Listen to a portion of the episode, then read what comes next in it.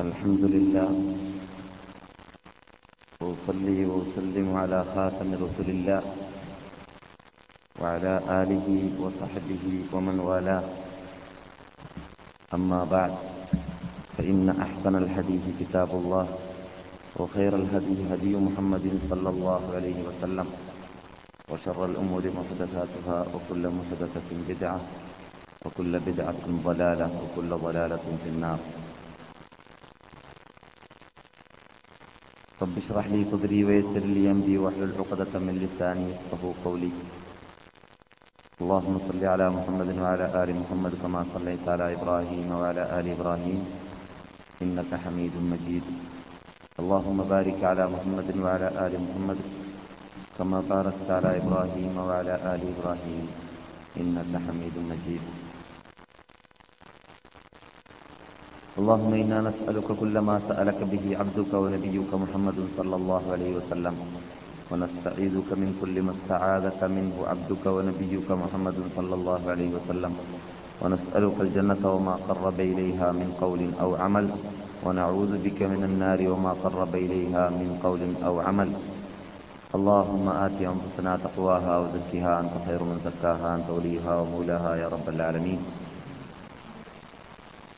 اللهم إنا نسألك علما نافعا وعملا مقبولا ورزقا حلالا طيبا وقلبا خاشعا وبدنا صابرا وولدا وأولادا صالحين وعمرا في طاعتك طويلا وشفاء من كل داء.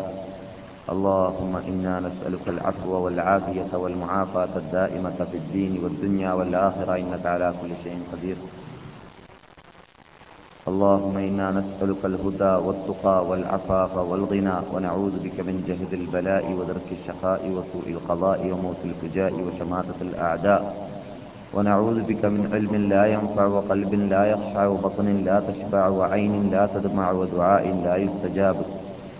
اللهم ربنا اصرف عنا عذاب جهنم إن عذابها كان غراما إنها ساءت مستقرا ومقاما. ربنا إننا آمنا فاغفر لنا ذنوبنا وقنا عذاب النار. ربنا إننا آمنا فاغفر لنا ذنوبنا وكفر عنا سيئاتنا وتوفنا مع الأبرار. ربنا آتنا في الدنيا حسنة وفي الآخرة حسنة وقنا عذاب النار. آمين برحمتك يا أرحم الراحمين.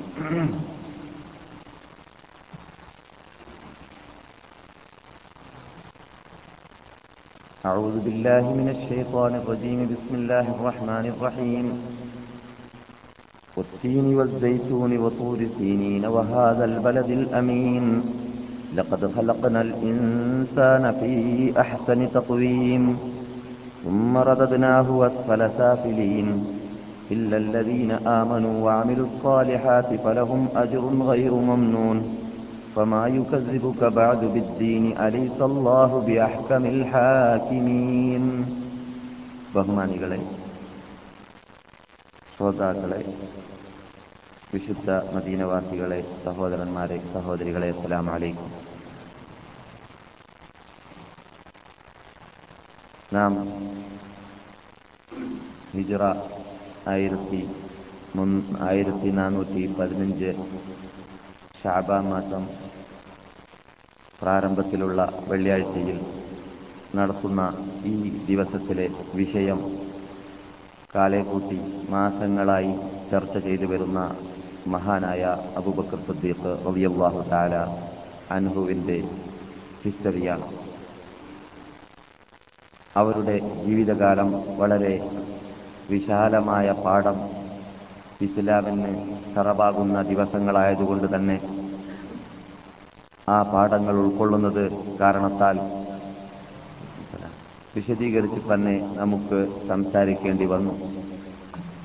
നാം ഉദ്ദേശിക്കുന്നത് അത്തരം ഹിസ്റ്ററിയിലൂടെയുള്ളതായ പാഠങ്ങൾ പഠിക്കുക എന്നതാണ് എന്നതുകൊണ്ട് തന്നെ അല്പം വിശദീകരിക്കുന്നതിൽ മുഷിയരുതെന്ന് ഞാൻ തുടക്കത്തിൽ തന്നെ ഉണർത്തിയിരുന്നു. അതേപോലെ തന്നെ നമ്മെ സംബന്ധിച്ചിടത്തോളം നമ്മുടെ ക്ലാസ് മെമ്പർ മെമ്പർമാരുടെ മുഖങ്ങളെ പുതുക്കിക്കൊണ്ടേയിരിക്കേണ്ടതുണ്ട് എന്ന് നാം പറയാറുണ്ട്. അതും നമ്മുടെ ഉത്തരവാദിത്തമാണ്. എന്ന് പറഞ്ഞാൽ നിങ്ങൾക്കറിയാം നിങ്ങളെ സംബന്ധിച്ചിടത്തോളം തുടർച്ചയായിട്ട് വർഷങ്ങളോളം ക്ലാസ്സിൽ വരുന്ന ഒരു വ്യക്തി എന്തെല്ലാം മനസ്സിലാക്കി കഴിഞ്ഞു എന്നതും എന്തെല്ലാം പഠിക്കാനും ഗ്രഹിക്കാനും കേൾക്കാനും സാധിച്ചു എന്നതൊക്കെ അഭിമാനത്തോടുകൂടി ഉത്തരവാദിത്വ ബോധത്തോടുകൂടി അള്ളാഹു ചെയ്ത അനുഗ്രഹത്തിന് നന്ദി പറയുക എന്ന നിലയ്ക്ക് എല്ലാവർക്കും പറയാൻ പറ്റുന്ന അറിയാവുന്ന യാഥാർത്ഥ്യമാണ്. മറ്റ് ഇങ്ങനെയുള്ള ക്ലാസ്സുകളിൽ സമ്മേളിക്കാനുള്ള ഭാഗ്യം ലഭിക്കാത്തവരെ സംബന്ധിച്ചിടത്തോളം അവരിൽ നിന്നിട്ട് ചിലവർ ചിലവരൊക്കെ ദീനിനോടും മതത്തോടും മതവിദ്യാഭ്യാസത്തോടും മതവിദ്യാഭ്യാസത്തോടും ബന്ധമുള്ളവരായതോടുകൂടി തന്നെ പല കാര്യങ്ങളും നമുക്ക് മനസ്സിലാക്കാൻ സാധിച്ചത് മനസ്സിലാക്കാൻ സാധിക്കാത്തവരൊക്കെ നമുക്ക് കാണാം. അവിടെ നിന്നെല്ലാം അവരിൽ നിന്നിട്ടെല്ലാം വിഭിന്നമായി നമുക്ക് ജീവിച്ചാൽ പോരാ. മറിച്ച് അവരും നമ്മുടെ സുഹൃത്തുക്കൾ തന്നെയാണ്. അവർക്കും നമുക്ക് അള്ളാഹു ചെയ്തു തന്ന അനുഗ്രഹത്തിൽ പങ്കാളികൾ ആവാൻ ആഗ്രഹമില്ലാത്തത് കൊണ്ടല്ല അശ്രദ്ധ എന്ന രോഗം ചിലപ്പോൾ അവരെ പിടിപെട്ടത് കൊണ്ടായിരിക്കാം അതുകൊണ്ട് അവരുടെ അശ്രദ്ധയിൽ നിന്നിട്ട് ശ്രദ്ധയിലേക്ക് തെളിക്കാൻ വേണ്ടി നാം പരിശ്രമിക്കേണ്ടതുണ്ട് എന്ന് നാം പറയാറുണ്ട്. അത് നാം ഇങ്ങനെയുള്ള വെള്ളിയാഴ്ച ദിവസത്തിൽ പരിശ്രമിച്ചാൽ സാധിക്കുന്നത് പോലെ മറ്റേത് ദിവസത്തിലും മദീനയെ സംബന്ധിച്ചിടത്തോളം സാധിക്കുന്നതല്ല. കാരണം മദീനയിലുള്ളവർ മാത്രമല്ല ഈ ദിവസത്തിൽ ഈ പുണ്യഭൂമിയിൽ സമ്മേളിക്കുന്നത് മദീനയുടെ പരിസരത്തിലുമുള്ള മലയാളികളും മറ്റു ഭാഷക്കാരും ദേശക്കാരുമെല്ലാം ഇവിടെ സമ്മേളിക്കുന്ന ദിവസമാണ് ഇത്. അതുകൊണ്ട് തന്നെ നിങ്ങൾ കഴിവിന്റെ പരമാവധി അടുത്ത ക്ലാസ് ക്ലാസ്സുകളിലെല്ലാം ഇൻഷാ അള്ളാഹ് ഈ വെള്ളിയാഴ്ച ദിവസത്തിൽ പട്ടണത്തിൽ നിന്നിട്ട് ഇങ്ങോട്ട് ക്ലാസ്സിനായിട്ട് വരുമ്പോൾ ഓരോ വ്യക്തിയും ചുരുങ്ങിയാൽ ഓരോ ആളെ കൊണ്ടുവന്നാൽ തന്നെ നമുക്ക് അവർക്ക് വിജയത്തിന്റെ മാർഗങ്ങൾ കാണിച്ചു കൊടുക്കുക എന്ന ചുമതല നിർവഹിച്ചവരായി മാറാൻ സാധിക്കുന്നതാണ്. അതിന് അള്ളാഹു നമ്മെ അനുഗ്രഹിക്കട്ടെ. പിന്നെ ലായിലാഹ ഇല്ലല്ല എന്ന കലിമത്ത് തൗഹീദ് നാം ചെല്ലിയവരായതുകൊണ്ട് തന്നെയാണ് ആ ലായിലാഹ ഇല്ലല്ലയുടെ പിന്നിൽ അണിനിരക്കാൻ വേണ്ടി നാം പരിശ്രമിക്കുന്നത് എന്ന് നമുക്കറിയാം. പക്ഷേ ലായിലാഹ ഇല്ലല്ല എന്ന കലിമത്ത് തൗഹീദിനെ കുറിച്ച് അള്ളാഹുവിന്റെ റസൂൽ പറഞ്ഞത് സ്വർഗത്തിന്റെ താക്കോൽ എന്നാണ്. സ്വർഗത്തിന്റെ താക്കോലാണ് പോലോ എന്ത്? ലായിലാഹ ഇല്ലല്ല. പക്ഷേ സഹാബിവരന്മാരിൽ നിന്നിട്ടുള്ള മഹാത്മാക്കൾ സ്വർഗത്തിന്റെ താക്കോൽ ലായിലാഹില്ല കൊണ്ട് മാത്രം കിട്ടുമെന്ന് തെറ്റിദ്ധരിക്കണ്ട എന്നതിന്റെ വിശദീകരണം നൽകിയപ്പോൾ നിങ്ങൾക്ക് താക്കോൽ മാത്രം മതി പക്ഷേ അതിന് പല്ലുള്ള താക്കോലായിരിക്കണമെന്ന് വിശദീകരണം നൽകിയിരിക്കുകയാണ് സഹാബാക്കൾ. പല്ലുള്ള താക്കോൽ എന്ന് പറഞ്ഞാൽ പല്ലില്ലാത്ത താക്കോൽ. ഇട്ടാൽ വാതിൽ തുറയില്ല കൂട്ടും തുറയില്ല അപ്പോൾ അതിന്റെ പല്ലെന്താണ്? ഈ ലാ ഇലാഹ കൊണ്ട് അമൽ ചെയ്യലാണ്. ലാ ഇലാഹ കൊണ്ട് അമൽ ചെയ്തില്ലെങ്കിൽ ആ താക്കോൽ കൊണ്ട് സ്വർഗം തുറയുകയില്ല എന്നർത്ഥം. അത് പഠിക്കലാണ് നാം യഥാർത്ഥത്തിൽ ഇവിടെ സമ്മേളിക്കൽ കൊണ്ട് ഉദ്ദേശിക്കുന്നത് എന്നും നാം ഉണർത്താറുണ്ട്. എന്നാൽ മഹാനായ അബൂബക്കർ സുദ്ദീഖ് റളിയല്ലാഹു തആല അൻഹുവിന്റെ ജീവിത കാലഘട്ടത്തിൽ ചെയ്തതായ ആ വിശാലമായ പ്രവർത്തനങ്ങളിൽ ഏറ്റവും തുറിച്ചു കാണുന്നതായിരുന്നു രിദ്ദത്ത് യുദ്ധം മുർത്തദ്ദീങ്ങളോട് യുദ്ധം ചെയ്തതെന്ന് നാം പഠിച്ചു. മുർത്തദ്ദീങ്ങളോട് മഹാനായ അബൂബക്കർ സുദ്ദീഖ് റളിയല്ലാഹു താലാനു യുദ്ധം ചെയ്തതായ യുദ്ധവേളയിൽ അവരിൽ നിന്നിട്ട് മുർത്തദ്ദീങ്ങളിൽ നിന്നിട്ട് ഏറ്റവും കൂടുതൽ അവർക്ക് ഈ നേരിടേണ്ടി വന്നതും ഏറ്റവും കൂടുതൽ ഇസ്ലാമിന്റെ ശത്രുക്കളായിട്ട് അവിടെ വ്യക്തമായി പ്രകടമായി കണ്ടതും ആരെയായിരുന്നു? കള്ളനബിമാരെയും അവരുടെ പിന്നിൽ അണിനിർന്നതായ വഞ്ചിക്കപ്പെട്ടവരെയും ആയിരുന്നു. അതുകൊണ്ട് തന്നെ അവരെ കീഴടക്കാൻ വേണ്ടി അബൂബക്കർ സിദ്ദീഖ് റളിയല്ലാഹു തആല അൻഹു പതിനൊന്നോളം സൈന്യത്തെ അയച്ചിട്ട് ഖാലിദുബിന് വലീദ് റളിയല്ലാഹു നേതൃത്വത്തോടു കൂടി ഏറ്റവും വലിയ പടുകള്ളനായ മുസൈലിമത്തുൽ കൽദാമിന്റെ പട്ടാളത്തെ കീഴടക്കിയതായ സംഭവത്തിലേക്ക് എത്തിയപ്പോഴാണ് പടുകള്ളന്മാരാകുന്ന മുപ്പതോളം നബിമാര് ഇവിടെ വരുന്നതാണ് കള്ളനബിമാര്. ആ നബിമാരെ ത്യാമത്ത് നാളിന് മുമ്പായിട്ട് വരൽ നിർബന്ധമാണ് എന്ന് നബിസല്ലാഹു അലൈ വസ്ലം തങ്ങൾ കാലേക്കൂട്ടി കൂട്ടി അറിയിച്ചതായ കള്ളനബിമാരിൽപ്പെട്ട ഒരുവൻ തന്നെയാണ് നമ്മുടെ ഇന്ത്യയിൽ ഉടലെടുത്തതായ മിർസ ഗുലാം അഹമ്മദ് അൽ ഖാദിയാനി എന്ന് നാം പറയുകയും അവനെക്കുറിച്ച് രണ്ട് ക്ലാസ്സുകളിലൂടെ വിശദാംശങ്ങൾ നാം മനസ്സിലാക്കി കഴിയുകയും ചെയ്തു. ആഗ്രഹമുള്ളവർ കേൾക്കാത്തവർ കേസറ്റിലേക്ക് മടങ്ങുക. അതിനുശേഷം നമുക്ക് യുദ്ധത്തിൽ നിന്നിട്ട് പഠിക്കാനുള്ള പാഠങ്ങൾ ഷോർട്ടായിട്ട് പറഞ്ഞിട്ട് ശേഷം എന്താണ് അബൂബക്കർ സുദ്ദീഖിന്റെ കാലഘട്ടത്തിൽ ചെയ്തതെന്ന് നമുക്ക് മനസ്സിലാക്കാം. സിദ്ധത്തുകൊണ്ട് മഹാനായ അബൂബക്കർ സുദ്ദീഖ് റളിയല്ലാഹു തആല അൻഹുവിന് നല്ല പാഠം പഠിപ്പിക്കാൻ സാധിച്ചു. ആർക്ക്?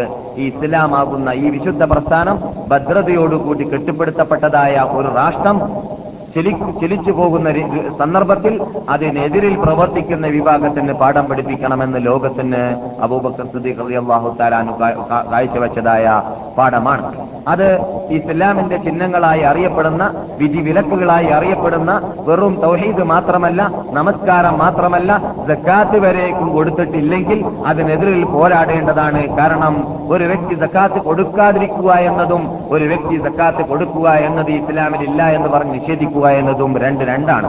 അതുകൊണ്ട് തന്നെ സക്കാത്തിനെ എതിർത്തപ്പോൾ സക്കാത്തിനെ എതിർ നിഷേധിച്ചപ്പോൾ ആ വിഭാഗത്തോട് മഹാനായ അബൂബക്കർ സിദ്ദീഖ് റളിയല്ലാഹു യുദ്ധം ചെയ്യുകയും അതേപോലെ തന്നെ ഭദ്രമായി നിലനിന്ന് പോരുന്നതായ ആ ഇസ്ലാമിക ഭരണകൂടത്തിന് കോട്ടം തട്ടാനുള്ളതായ എന്തെല്ലാം ഏതെല്ലാം നിലക്കുള്ള പുഴുക്കൾ ആ കാലഘട്ടത്തിൽ ഉടലെടുത്തുവോ അതിനെയെല്ലാം ഉന്മൂലനം ചെയ്യാൻ വേണ്ടിയിട്ട് അബൂബക്കർ സിദ്ദീഖ് റളിയല്ലാഹു പാടുപെട്ട് അതിൽ അദ്ദേഹം വിജയിക്കുകയും ചെയ്തു. അതോടുകൂടി തന്നെ ലോകത്തിൽ അള്ളാഹു റസൂൽ മരണപ്പെട്ടതോടുകൂടി മുസ്ലിങ്ങൾ ക്ഷയിച്ചിട്ടില്ല അവരുടെ ശക്തി ക്ഷയിച്ചു പോയിട്ടില്ല അവരുടെ ശക്തിക്ക് കുറവ് വന്നിട്ടില്ല എന്ന് ആ അറബികളുടെ പരിസരത്തിൽ ജീവിച്ചിരുന്നതായ റോമൻ പേർഷ്യൻ ചക്രവർത്തിമാർക്ക് മനസ്സിലാക്കുവാനും അവരെ ഭയപ്പെടുത്തുവാനും ആ റിദ്ദത്ത് യുദ്ധങ്ങളിലൂടെ അബൂബക്കർ സിദ്ദീഖിന് സാധിക്കുകയും ചെയ്തു. എന്ന് മാത്രമല്ല അബൂബക്കർ സിദ്ദീഖ് റളിയല്ലാഹു തആല അനുവിനെ ഖിലാഫത്തിലേക്ക് നയിച്ചപ്പോൾ ആനയിച്ചപ്പോൾ അവിടെ ഉണ്ടായിരുന്ന സഹാബിവരന്മാർ എന്നിട്ട് ചിലവർക്കൊക്കെ അബൂബക്കർ സുദ്ദീഖിന് ഖലീഫയാവാൻ സാധിക്കുമോ? അദ്ദേഹം ശേഷികെട്ട വ്യക്തിയല്ലേ എന്ന ഒരു തോന്നലൊക്കെ പലവർക്കും സംഭവിച്ചിരുന്നു. ആ തോന്നലുകളും ആ തെറ്റിദ്ധാരണകളും അബൂബക്കർ സുദ്ദീഖിന്റെ ആ നൃത്തത്തിൽ നിന്നിട്ട് എല്ലാവർക്കും നീക്കാൻ സാധിച്ചു എന്ന് മാത്രമല്ല അബൂബക്കർ സുദ്ദീഖ് തന്നെയായ ആയിരിക്കണം ഖലീഫ ആവേണ്ടത് മറ്റുള്ളവർക്ക് ആ സ്ഥാനത്തെ ഏറ്റെടുക്കാൻ റസൂലുള്ളാഹി സലാഹു അലൈഹി വസ്ലം തങ്ങൾക്ക് ശേഷം അർഹർ മറ്റുള്ളവർ ആരും തന്നെ ഇല്ല എന്നത് അവർക്ക് എല്ലാവർക്കും മനസ്സിലാക്കാൻ സാധിക്കുകയും ചെയ്തു. എന്ന് മാത്രമല്ല പല ഭാഗത്തിലൂടെയും പല സൈന്യങ്ങളെയും തെളിക്കുക എന്നതിലൂടെ മുമ്പ് ട്രെയിനിങ് നേടാത്തതായ പല പല മവാഹിബുകൾ അറബിയിൽ പറഞ്ഞാൽ മൗഹിബകൾ കൽപ്പുകൾ കഴിവുകൾ ചിലവർ ചിലവർ ചിലവരുടെ അകത്ത് നല്ല എഴുതാനുള്ള കഴി- കഴിവുണ്ടായവരുണ്ടായേക്കാം. അല്ലെങ്കിൽ വായിക്കാനുള്ള കഴിവ് അല്ലെങ്കിൽ പ്രസംഗിക്കാനുള്ള കഴിവ്. പക്ഷെ അതിനുള്ള ചുറ്റുപാടും സാഹചര്യം കിട്ടാത്തത് കൊണ്ട് അത് മരിച്ചു പോകുന്നു. അത് നശിച്ചു പോകുന്നു. അങ്ങനെ സംഭവിച്ചേക്കാൻ സാധ്യതയുണ്ട്.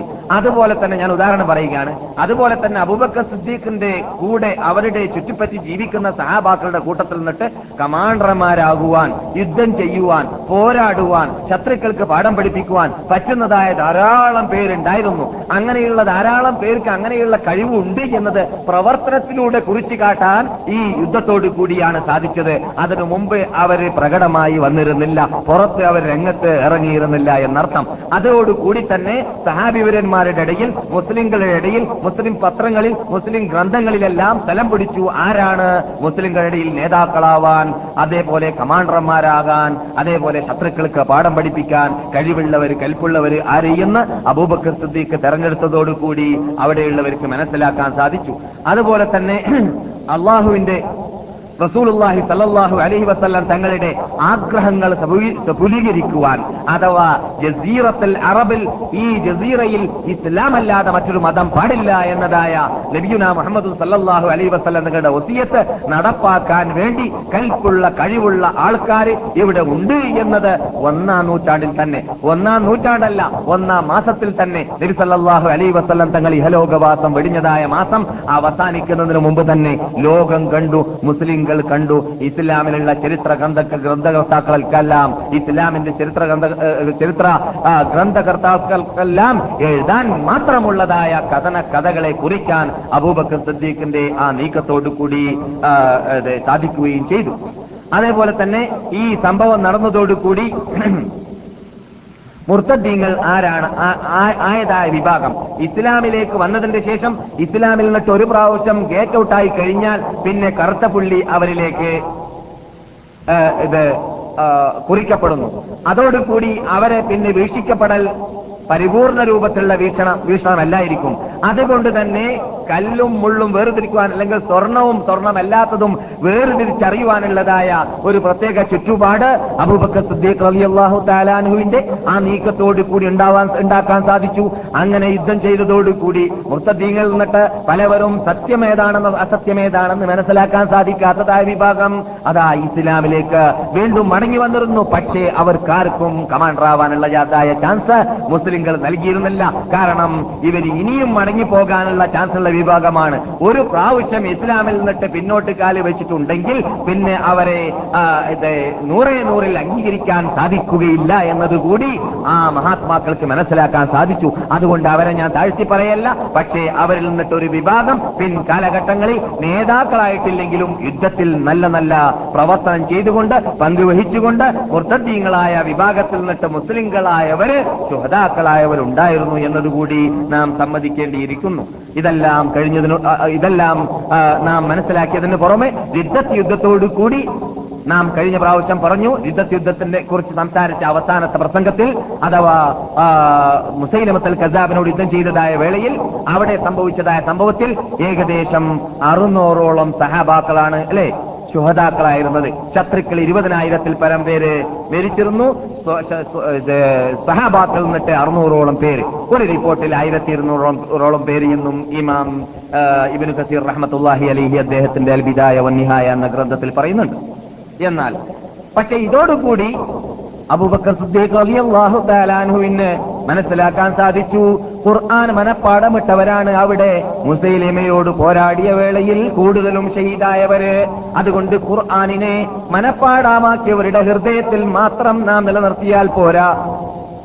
പിന്നെയോ അതിനെ നാം സൂക്ഷിക്കേണ്ടതുണ്ട് സംരക്ഷിക്കേണ്ടതുണ്ട് കുറിപ്പിലൂടെ എന്ന് തീരുമാനിച്ചു. അതുകൊണ്ട് തന്നെ തോൽ കഷ്ണങ്ങളിലും ഇലകളിലും എല്ലുകളിലുമെല്ലാം എഴുതപ്പെട്ടതായ ഖുർആാനുകളെ ശേഖരിച്ചുകൊണ്ട് ഒരു കോപ്പിയാക്കാൻ വേണ്ടി അബൂബക്കർ തആലാനു തുനിഞ്ഞിരുന്നു എന്ന് നാം മുമ്പ് പഠിച്ചതാണ്. ആ വിശദാംശങ്ങൾ ആഗ്രഹമുള്ളവർ ദേശത്തിലേക്ക് മടങ്ങുക. ഞാൻ വീണ്ടും അതിനെ മടക്കി പറയുന്നില്ല. അങ്ങനെ ജംഉൽ ഖുർആൻ ചെയ്യാനുള്ള ഒരു ചാൻസ് കൂടി യുദ്ധത്തിൽ യുദ്ധം നടന്നതോടുകൂടി അവിടെ മുസ്ലിം മുസ്ലിം നേതാക്കൾക്ക് ഉണ്ടായി കഴിഞ്ഞു. അതോടുകൂടി മുസ്ലിം ലോകത്തിന് ഖുർആാനിന്റെ കോപ്പീസ് ഉസ്മാൻ ഇബ്നു അഫ്ഫാന്റെ കാലത്തോട് കൂടി അഫ്സയുടെ വീട്ടിലുണ്ടായിരുന്നതായ ഖുർആൻ അബൂബക്കർ സിദ്ദീഖ് അള്ളാഹു താലാനു ശേഖരിച്ച ഖുർആാനിനെ കോപ്പി അടിച്ചിട്ട് മുസ്ലിം ക്യാപിറ്റലുകളിലേക്ക് വിതരണം ചെയ്യപ്പെടുകയും ചെയ്തു പിൻകാലഘട്ടങ്ങളിൽ.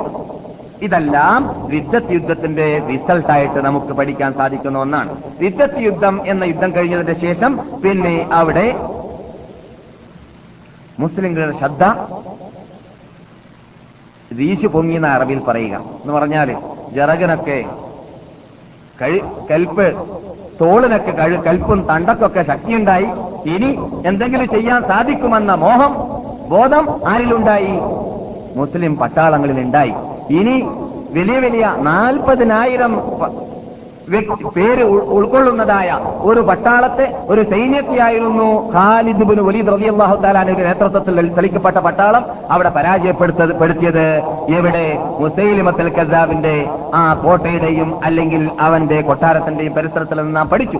ഇതോടുകൂടി മുസ്ലിങ്ങൾക്ക് ഇനി ആരോടും മല്ലിടാൻ ആരോടും മത്സരിക്കാൻ സാധിക്കുമെന്നതായ ആ ഈമാനിക വീര്യം മുമ്പുള്ളതിനേക്കാളും കൂടുതൽ അവർക്ക് ഉണ്ടായതോടുകൂടി പിന്നെ അവരിൽ നിന്നിട്ട് ഓരോ വ്യക്തികളുടെയും ശ്രദ്ധ നാട് നാട്ടിലുള്ളതായ എല്ലാവരുടെയും ചർച്ച വിഷയമായി മാറി നാം ഇവിടെ ചടഞ്ഞുകൂടിയാൽ പോരാ കൂട്ടരെ. അബൂബക്കർ സിദ്ദീഖ് തആല അൻഹു എപ്പോഴായിരിക്കും റോമൻ റോമൻ ചക്രവർത്തിമാരോടും പേർഷ്യൻ ചക്രവർത്തിമാരോടും പോരാടാനുള്ളതായ ഓർഡർ പുറപ്പെടുവിക്കുന്നത് എന്നായിരുന്നു പബ്ലിക്കിന്റെ ചർച്ച തന്നെ. അങ്ങനെ പബ്ലിക് ഇങ്ങനെ ചർച്ച ചെയ്യാൻ തുടങ്ങാ ചർച്ച ചെയ്യാൻ മാത്രം ജനങ്ങളിൽ ഈമാനിക ഉന്മേഷവും ചോരത്തുളപ്പും ആവേശവും ഉണ്ടായിത്തീരുന്നു. അതിനുള്ളതായ കാരണം എന്തിലൂടെയാണ് ഉണ്ടായത്? ഈ റിദ്ദത്ത് യുദ്ധത്തിലൂടെയാണ് ഉണ്ടായത് എന്ന് നമുക്ക് മനസ്സിലാക്കാൻ സാധിച്ചു. അതോടുകൂടി നമുക്കറിയാം അന്നത്തെ കാലഘട്ടത്തിൽ താമസിച്ചിരുന്നതായ ലോകത്തിൽ അറിയപ്പെട്ടിരുന്നതായ വൻ ശക്തികൾ റോമൻ പേർഷ്യൻ രണ്ട് ചക്രവർത്തിമാരായിരുന്നു. അവരുടെ പട്ടാളവും അവരുടെ സൈന്യവുമായിരുന്നു. അവർ അവർ ലോകത്തിനെ പൊതുവിലും പ്രത്യേകിച്ച് അറബ് രാഷ്ട്രത്തിൽ ഇപ്പോൾ നമ്മുടെ ജസീറത്തുൽ അറബ് എന്ന് പറയുന്നതായ ഈ നാടുകളുടെ പടിഞ്ഞാറ് ഭാഗത്തും ഈ നാടിന്റെ വടക്ക് ഭാഗത്തുമുള്ളതായ രാഷ്ട്രങ്ങളെ കീഴടക്കിയ കീഴടക്കിയിരുന്നത് റോമൻ ചക്രവർത്തിമാരായിരുന്നു. ഈ നാട്ടിന്റെ കിഴക്ക് രാഷ്ട്രങ്ങളെ കീഴടക്കിയിരുന്നത് പേർഷ്യൻ ചക്രവർത്തിമാരുമായിരുന്നു.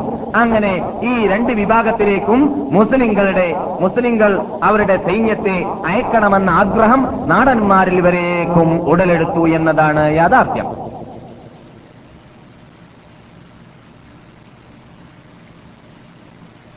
അങ്ങനെ അതാ ഇതിനു മുമ്പ് തന്നെ അവരുടെ കയാനിനെ ചോദ്യം ചെയ്തുകൊണ്ട് അള്ളാഹുവിന്റെ റസൂലിന്റെ ജീവിത കാലഘട്ടത്തിൽ തന്നെ മുത്തത്ത് യുദ്ധം നടന്നിരുന്നത് റോമൻ ചക്രവർത്തിമാരെ കുലുക്കിയതായ സംഭവമായിരുന്നു. അതിനുശേഷം തബൂക്ക് യുദ്ധം നടന്നിരുന്നതും റോമൻ ചക്രവർത്തിമാരുടെ ആ അതിർത്തിയിൽ പോയിട്ട് അവരെ കുലുകുലിക്കിയതായ സംഭവമായിരുന്നു. അതിനുശേഷം അബൂബക്കർ സിദ്ദീഖ് റളിയല്ലാഹു താലാൻഹുവിന്റെ ജീവിതകാലം സ്റ്റാർട്ട് ചെയ്തപ്പോൾ തന്നെ പതിനേഴുകാരനായ മീശ മുളക്കാത്തതായ മഹാനായ ഉസാമ ബിൻ സെയ്ദ് റളിയല്ലാഹു തആല അൻഹു സെയ്ദ് ബിൻ ഹാരിസിന്റെ മകൻ ഉസാമയുടെ നേതൃത്വത്തിൽ അവിടെ റോമൻ ചക്രവർത്തിമാരെ കുലുകുലുക്കുവാനും കിടുക്കുവാനും അവരെ അവരെ പീഡിപ്പിക്കുവാനും മാത്രം കഴിവുള്ളതായ സൈന്യത്തെ കൊണ്ടുപോയി അവരെ പേടിപ്പിച്ച് പരാജയപ്പെടുത്തിയും കൊണ്ടുവന്നതായ സംഭവം നമ്മുടെ മുമ്പിലുണ്ട്. അഥവാ മുസ്ലിം സൈന്യത്തിന്റെ മുമ്പിലുണ്ട്. അവർക്ക് പുത്തനല്ല എന്നർത്ഥം. പക്ഷേ നിങ്ങൾ കേൾക്കണമോ? അതോടുകൂടി തന്നെ ഇവിടെ ഇവിടെ നിന്ന് മെയിൻ ഓർഡർ കിട്ടുന്നതിന് മുമ്പ് അലാഉൽ ഹവറമി റളിയല്ലാഹു തആല അൻഹുവിനെ അബൂബക്കർ സിദ്ദീഖ് റളിയല്ലാഹു തആല അൻഹു ഇവിടെ നിന്ന് റിദ്ദത്ത് യുദ്ധത്തിന് വേണ്ടി അയച്ചപ്പോൾ റിദ്ദത്ത് മുസ്തദ്ദീങ്ങളോട് യുദ്ധം ചെയ്യാൻ വേണ്ടി അയച്ചപ്പോൾ അള്ളാഹുവിന്റെ റസൂൽ മരിച്ചിട്ടില്ല എന്ന് പറഞ്ഞവരായിരുന്നുവല്ലോ ആര്? ബഹ്റൈനികൾ.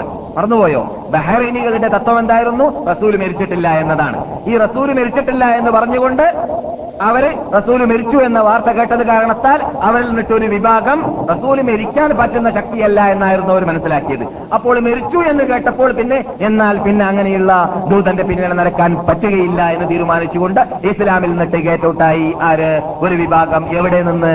ബഹ്റൈനിൽ നിന്നിട്ട്. അവരോട് മല്ലിടാൻ അവരെ അവർക്ക് ഇസ്തകാമത്ത് ഉണ്ടാക്കി കൊടുക്കാൻ അവർക്ക് പാഠം പഠിപ്പിക്കാൻ മഹാനായ അബൂബക്കർ സിദ്ദീഖ് അള്ളാഹു താലാനു നിയോഗിച്ചിരുന്നത് അലാഉൽ അലി അള്ളാഹു തആലാൻഹുനിയായിരുന്നു എന്നാൽ അലാ അവിടെ നിന്ന് അദ്ദേഹം തന്നെ സ്വയം വ്യാപിച്ച് വ്യാപിച്ചിട്ട് ഇറാഖിന്റെ അതിർത്തിയിലേക്ക് അദ്ദേഹം എത്തിയിരുന്നു. ഇറാഖിന്റെ അതിർത്തിയിലേക്ക് അദ്ദേഹത്തിന്റെ സൈന്യത്തെ ബഹ്റൈനിൽ നട്ടി വിജയിച്ചു. പിന്നെ അദ്ദേഹം തെളിച്ചിരുന്നു എന്നാണ് ചരിത്രത്തിൽ കാണുന്നത് സൈന്യത്തെ. എന്നാൽ അതോടുകൂടി ശത്രുക്കൾക്ക് പേടി ആരംഭിച്ചു. ഭയം എവിടെ? പേർഷ്യക്കാർക്ക്. ഇവിടെ മുഹമ്മദിന്റെ അനുയായികൾ മുഹമ്മദ് മരിച്ചിട്ട് പോലും അടങ്ങിയിരുന്നിട്ടില്ല. ശൗര്യമായവരിരുന്നിട്ടില്ല നമ്മളെ ഇരിക്കാനും അനുവദിക്കുന്നതല്ല എന്ന് അവർക്ക് മനസ്സിലാക്കാൻ സാധിച്ചു. അങ്ങനെ മഹാനായ അബൂബക്കർ സദ്ദീഖ് റളിയല്ലാഹു തആലാനു അതാ അവിടെ നിന്ന് തകൃതിയായി യോഗം കൂടുന്നു.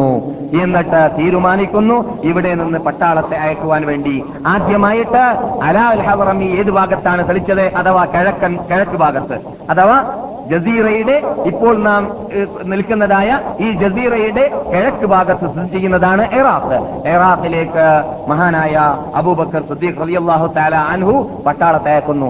സാധാനിയ ഭരണകൂടം എന്നാണ് ആ ഭരണകൂടത്തെ അന്നത്തെ കാലഘട്ടത്തിൽ പറയുക.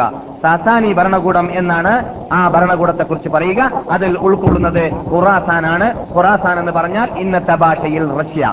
അല്ലെങ്കിൽ ബിലാ മാവറ അന്നഹർ അവിടെയുള്ളതായ ആ നദിയുടെ പിൻവശത്തുള്ളതായ സർവരാഷ്ട്രങ്ങൾ. അത് ഇമാം ബുഖാരിയുടെ നാടാവട്ടെ ഇമാം മുസ്ലിമിന്റെ നാടാവട്ടെ ഇമാം അബുദാവുദിന്റെ നാടാവട്ടെ ഇമാം ഇബിനുമാജിയുടെ നാടാവട്ടെ നമ്മുടെ ഇമാമിങ്ങളുടെ എല്ലാം നാടുകൾ അതാണ്. അതിനോട് തൊട്ടിട്ട് അത് സ്റ്റാർട്ട് ചെയ്യുന്നത് ഇറാഖ് മുതലാണ്. പിന്നെ പേർഷ്യക്കാരുടെ നാടായിട്ട് ഇന്ന് അറിയപ്പെടുന്നതായ ഇറാനും അതിന്റെ പരിസരവും പരിസരവും ആണ്. ആ രാഷ്ട്രങ്ങൾക്കെല്ലാം രാഷ്ട്രങ്ങളെല്ലാം ഉൾക്കൊള്ളുന്ന സ്ഥലത്തിന്റെ പേരാണ് അന്നത്തെ കാലഘട്ടത്തിൽ സാസാനി ഭരണകൂടം എന്ന് ആ ഭരണകൂടത്തിന്റെ ഭരണകൂടത്തെ കുലുകുലിക്കാൻ വേണ്ടി കുടി- കിടുക്കാൻ വേണ്ടിയിട്ട് അവരോട് ചോദ്യം ചെയ്യാൻ വേണ്ടിയിട്ടായിരുന്നു അബൂബക്കർ സിദ്ദീഖ് റളിയല്ലാഹു താലാനു ഇവിടെ നിന്ന് സൈന്യത്തെ പട്ടാളങ്ങളെ അയക്കുന്നത്. എന്നാൽ അവരുടെ പട്ടാളം യഥാർത്ഥത്തിൽ അവരുടെ ഭരണകൂടം യമൻ വരെ എത്തിയിട്ടുണ്ട് എന്ന് നാം ഇവിടെ സ്ഥിരമായിട്ട് ക്ലാസ് കേൾക്കുന്നവർക്ക് അറിയാനും പഠിക്കാനും സാധിച്ച യാഥാർത്ഥ്യമാണ്. അഥവാ തീർച്ചക്കാരുടെ ഭരണകൂടം അറബ് രാഷ്ട്രത്തിലേക്ക് എവിടെ എത്തിയിരുന്നു? യമനിലെത്തിയിരുന്നു. അതുകൊണ്ട് തന്നെ നബിഗുന മുഹമ്മദ് സല്ലാഹു അലൈ വസല്ലം തങ്ങളുടെ ജീവിത കാലഘട്ടത്തിന്റെ അവസാനത്തിൽ നബിയുടെ നിന്ന് ലോകത്തിലുള്ള റോമൻ ചക്രവർത്തി പേർഷ്യൻ ചക്രവർത്തിമാർ പോലോത്തതായ ചക്രവർത്തിമാർക്കും അമുസ്ലിം പട്ടാളത്തിനുമെല്ലാം അമുസ്ലിം നേതാക്കൾക്കുമെല്ലാം ഇവിടെ നിന്ന് റസൂലി എഴുത്തയച്ചതായ സംഭവങ്ങൾ ബുഹാരിയുടെ സ്റ്റാർട്ടിലുള്ളതായ സംഭവങ്ങൾ നാം ഇവിടെ പറഞ്ഞിട്ടുണ്ട്. ആ എഴുത്തയക്കുന്ന കൂട്ടത്തിൽ ഇസ്ര രാജാവിന് പേർഷ്യൻ രാജാവെന്ന് രാജാവിന് സല്ലാഹു അലൈഹി വസല്ലം തങ്ങൾ ഇവിടെ നിന്ന് അസ്ലിം തസ്ലം നീ മുസ്ലിമായി ആയിട്ട് എന്റെ കീഴ് നടക്കൂ മനുഷ്യ.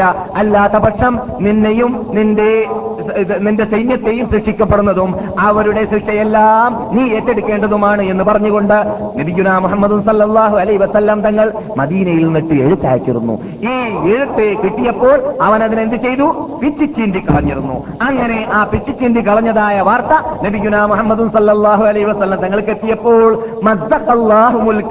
അവന്റെ ഭരണകൂടത്തെ അള്ളാഹു എന്റെ എഴുത്തിനെ പിച്ചു ചീന്തിയതുപോലെ അള്ളാഹു പിച്ചു ചീന്തട്ടെ എന്ന് നബി സല്ലാഹു അലൈ വസ്ലം തങ്ങൾ പ്രാർത്ഥിച്ചിരുന്നു. അതെ ഇപ്പോൾ പിച്ചു ചീന്താൻ പോവുകയാണ്. അതെ നബിഗുന മുഹമ്മദ് സല്ലാഹു അലൈ വസ്ലം തങ്ങളുടെ അടുക്കിലേക്ക് ആ കിസ്ര രാജാപ്പൾ തന്നെ കിസ്ര രാജാവ് അപ്പടി തന്നെ യമനിലേക്ക് എഴുത്തയച്ച് ബാദാനിലേക്ക് എന്ന് നാം പഠിച്ചു. ബാദാനിലുള്ളതായ അദ്ദേഹത്തിന്റെ പ്രതിനിധി അല്ലെങ്കിൽ ഗവർണർക്ക് എഴുത്തയക്കുന്നു. ഒരു അറബ്യൻ ഗ്രാമീണർ അവിടെ നിന്നിട്ട് എന്റെ ഭരണകൂടത്തെ ചോദ്യം ചെയ്ത് ചെയ്തുകൊണ്ട് എഴുത്തയച്ചിരിക്കുകയാണ്. അതുകൊണ്ട് നിങ്ങൾ രണ്ടാൾ അയച്ചിട്ട് അദ്ദേഹത്തിനെ പിടിച്ചു കൊണ്ടുവരണമെന്നാണ്. ആരെ? മുഹമ്മദിനെ സല്ലാഹു അലൈ വസല്ലം. മൂപ്പര് വിചാരിച്ച വായ വാഴപ്പഴം പോലെ ഇങ്ങനെ തൊല്ലി അങ്ങോട്ട് തിന്നു കളയാമെന്നാണ്. മുഹമ്മദിനെ രണ്ടാൾ അയച്ചിട്ട് കൊണ്ടുവരാനാണ് ഓർഡർ അങ്ങനെ നബി സല്ലാഹു അലൈ വസല്ലം തങ്ങളുടെ അടുക്കിലേക്ക് ബാസാന്റെ എഴുത്ത് വരുന്നു. റോപ്പേർസ്യൻ ചക്രവർത്തിയാകുന്ന അല്ലെങ്കിൽ കിസ്ര രാജാവുണ്ടല്ലോ. ആ രാജാവിന്റെ കുറിപ്പുമായിട്ടാണ് ബാസാൻ അയക്കുന്നത്. നിങ്ങളെ നിങ്ങളെ കൊണ്ടുവരാൻ വേണ്ടിയിട്ട് ഞങ്ങളെ അയച്ചിരിക്കുകയാണ്. ആര്? കിസ്ര രാജാവിന്റെ പ്രതിനിധിയാകുന്ന ബാദാനെന്നാണ് അപ്പോൾ റസൂലുള്ളാഹി സല്ലല്ലാഹു അലൈഹി വസല്ലം കത്ത് വായിച്ചിട്ട് ചിരിച്ചു. ചിരിച്ചിട്ട് റസൂൽ വീട്ടിൽ ചെന്നു. വഹയിന്റെ വഹി വരാതൊന്നും പറയാൻ പറ്റൂലല്ലോ. നമുക്ക് സംഭവം അറിയാം. അങ്ങനെ അള്ളാഹുവിന്റെ റസൂൽ രണ്ടാം ദിവസമോ ആദ്യത്തെ ദിവസമോ അവർ രണ്ടുപേരോടും പറഞ്ഞു നിങ്ങൾ പോയിക്കൊള്ളുക. നിങ്ങളുടെ പ്രതിനിധി നിങ്ങളെ അയച്ചതായ നിങ്ങളുടെ ഗവർണറോട് പറയുക. എന്താണ്? നിങ്ങളുടെ രാജാവ് കിസ്റായുണ്ടല്ലോ അദ്ദേഹം ഇന്നലെ രാത്രി സ്ഥാനഭൃഷ്ടനാക്കപ്പെട്ടു കൊല്ലപ്പെട്ടു വധിക്കപ്പെട്ടു. അദ്ദേഹത്തിന്റെ മകനാണ് ഇപ്പോൾ സ്ഥാനത്തിലുള്ളത് എന്ന് വാർത്ത എത്തിച്ചു കൊടുക്കുക എന്നും നബിഗുന മുഹമ്മദ് സല്ലാഹു അലൈ വസല്ലം തങ്ങൾ അവർക്ക് വിവരം നൽകിയതായ വാർത്ത നമുക്കറിയാം. പക്ഷേ ഇത് ഞാൻ പറഞ്ഞു വരുന്നത് എന്താണ്? ഈ വിശദീകരണം നൽകാൻ വേണ്ടിയല്ല. ഇത് നാം കഴിഞ്ഞ ക്ലാസ്സുകളിലൂടെ വിശദീകരണം നൽകിയ വിഷയമായതുകൊണ്ട് ഞാൻ കൂടുതൽ ആ ഭാഗത്തിലേക്ക് നീങ്ങുന്നില്ല. യമനിൽ അപ്പോൾ എന്തുണ്ട്? ചിത്ര രാജാവിന്റെ എന്ന് പറഞ്ഞാൽ പേർഷ്യൻ ചക്രവർത്തിയുടെ ഭരണകൂടം ആ സമയത്തിൽ ഉണ്ട് എന്നത് പറയാൻ വേണ്ടിയാണ് അതെ. അലൈഹി വസല്ലമയുടെ എഴുത്ത് മടങ്ങി വന്നപ്പോൾ തന്നെ ബാദാൻ മുസ്ലിമായി അതുപോലെ തന്നെ രണ്ട് പ്രതിനിധി മുസ്ലിമായി മരിച്ച വാർത്ത കിട്ടിയപ്പോൾ നാം പറഞ്ഞിട്ടുണ്ട്. ഹിജറ പന്ത്രണ്ടാമത്തെ വർഷം മഹർമാസത്തിൽ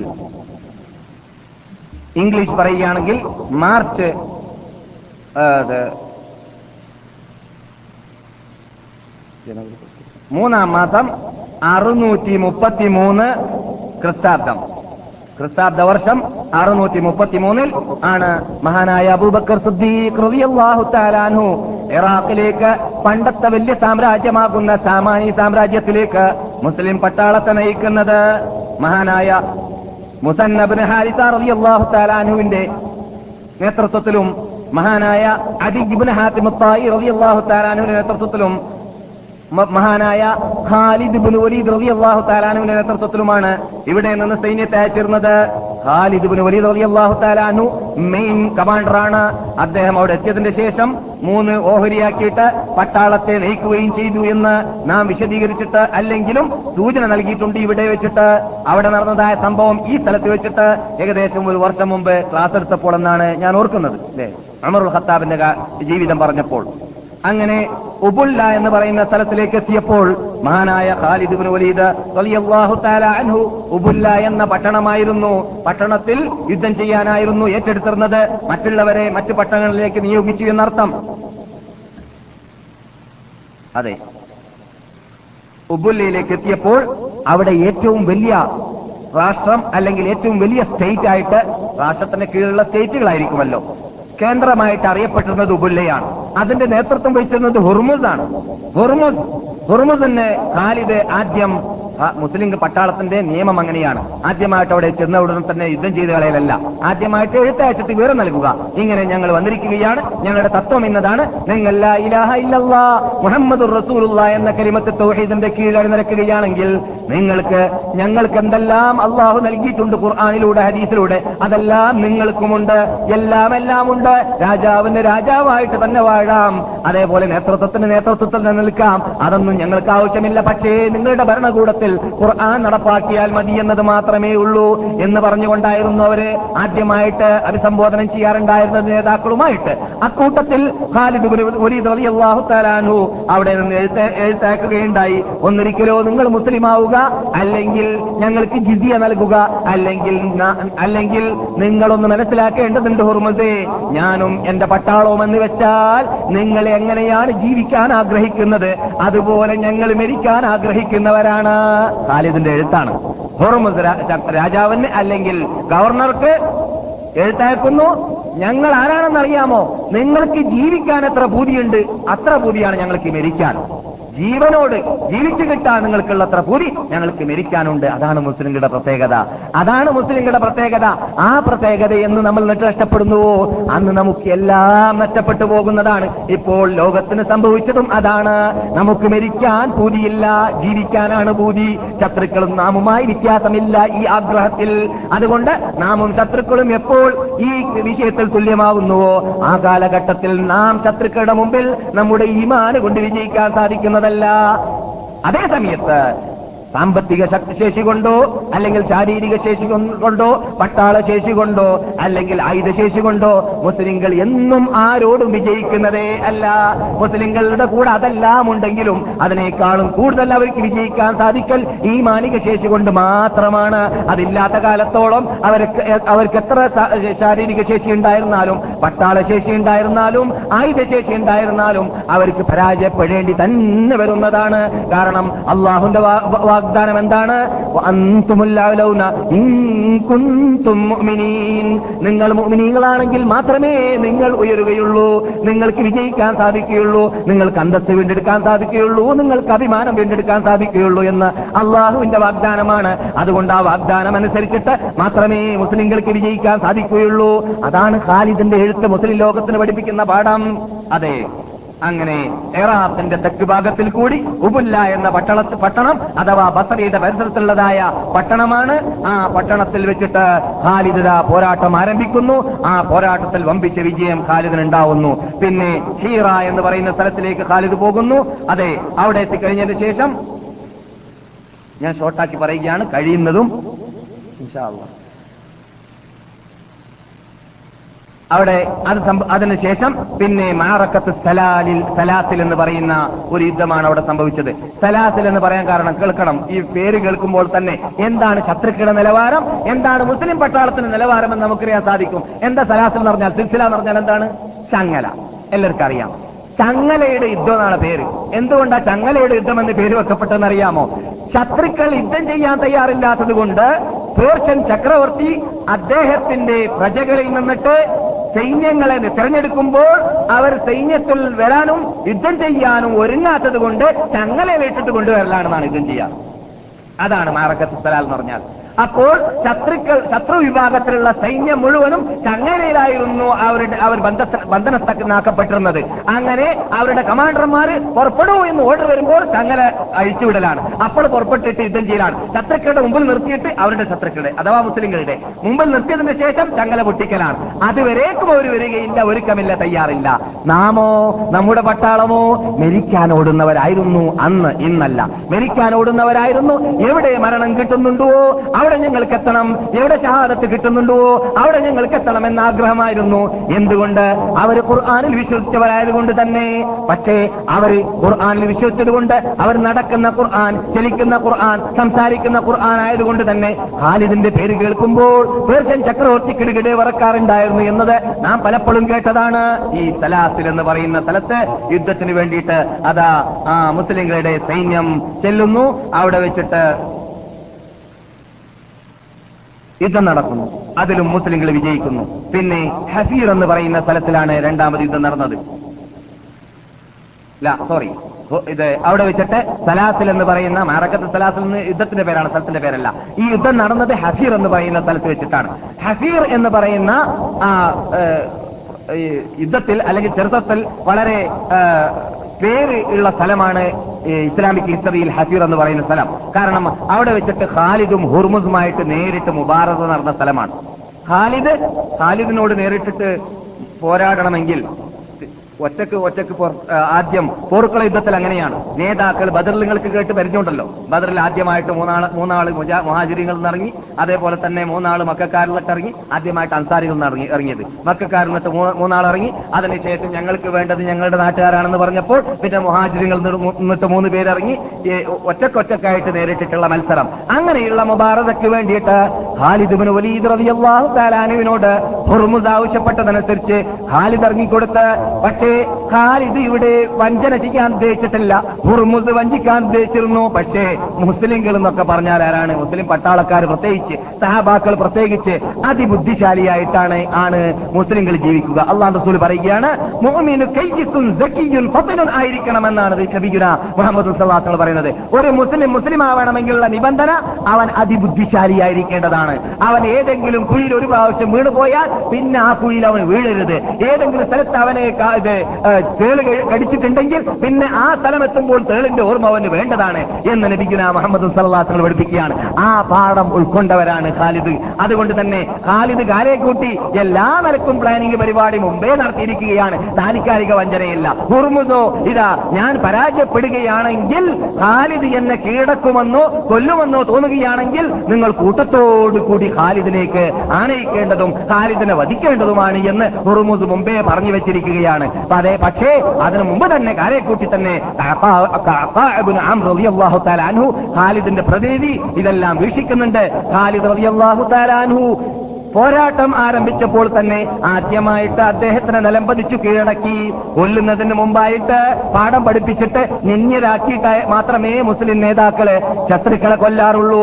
അങ്ങനെ കീഴടക്കിയത് കണ്ടപ്പോൾ ശത്രുക്കൾ അവിടെ നിന്ന് ഇറങ്ങാനും ചലിക്കാനും ആരംഭിക്കുന്ന കണ്ടപ്പോൾ കാക്ക അവർക്ക് വാണിങ്ങി നൽകി. അനങ്ങി പോകരുത് ചലിച്ചു പോകരുത് എന്ന് വാണിങ്ങി നൽകുകയും ഖാലിദ് കൊല്ലാൻ വേണ്ടി അതിനുള്ള ചുറ്റുപാടും സാഹചര്യവും കാക്ക ഉണ്ടാക്കി കൊടുക്കുകയും ചെയ്തു. ധൈര്യസമേതം ഖാലിദ് അദ്ദേഹത്തിനെ അവിടെ നിന്ന് അല തരീഖൽ ഇസ്ലാമി അറുത്തു കൊടുത്തു. നിങ്ങൾ കാണുന്നില്ലേ? ഇവിടെ വരുന്ന ആടുകളുടെ മീത് തരീഖൽ ഇസ്ലാമി അറുത്തിരിക്കുകയാണ്. ഇസ്ലാമിന്റെ നിയമം അനുസരിച്ച് അറുത്തു കൊടുത്തു. ഇസ്ലാമിന്റെ നിയമം അവൻ അറക്കണമെന്നാണ്. ഹുർമുസിനെ അറക്കാന്നൊക്കെ പറഞ്ഞാൽ റോമൻ ചക്ര പേർഷ്യൻ ചക്രവർത്തിമാരെ സംബന്ധിച്ചിടത്തോളം സാധാരണ നഷ്ടമല്ല. എന്ന് പറഞ്ഞാൽ പേർഷ്യൻ ചക്രവർത്തിമാരുടെ ഏറ്റവും വലിയ കമാൻഡറാണ് അദ്ദേഹം. ഹുർമുസ് എന്ന് പറഞ്ഞാൽ ഹുർമുസിന്റെ നാടാണോ നിങ്ങൾ പറയുന്നതെന്ന് ഒരവസരത്തിൽ അദീബിൻ ഹാത്തിം ചോദിച്ചിരുന്നു. ആ ഹുർമുസാണിത്. ഇത് ഹാത്തിമിനോട് പറഞ്ഞു നിനക്ക് ഹെയ്യർ അറിയൂലേ അദിയെ എന്ന്. കൂട്ടത്തിൽ അദിയുണ്ട് കേട്ടാ ഞാൻ നേരത്തെ പറഞ്ഞു അതിന്റെ പേരില്ലേ?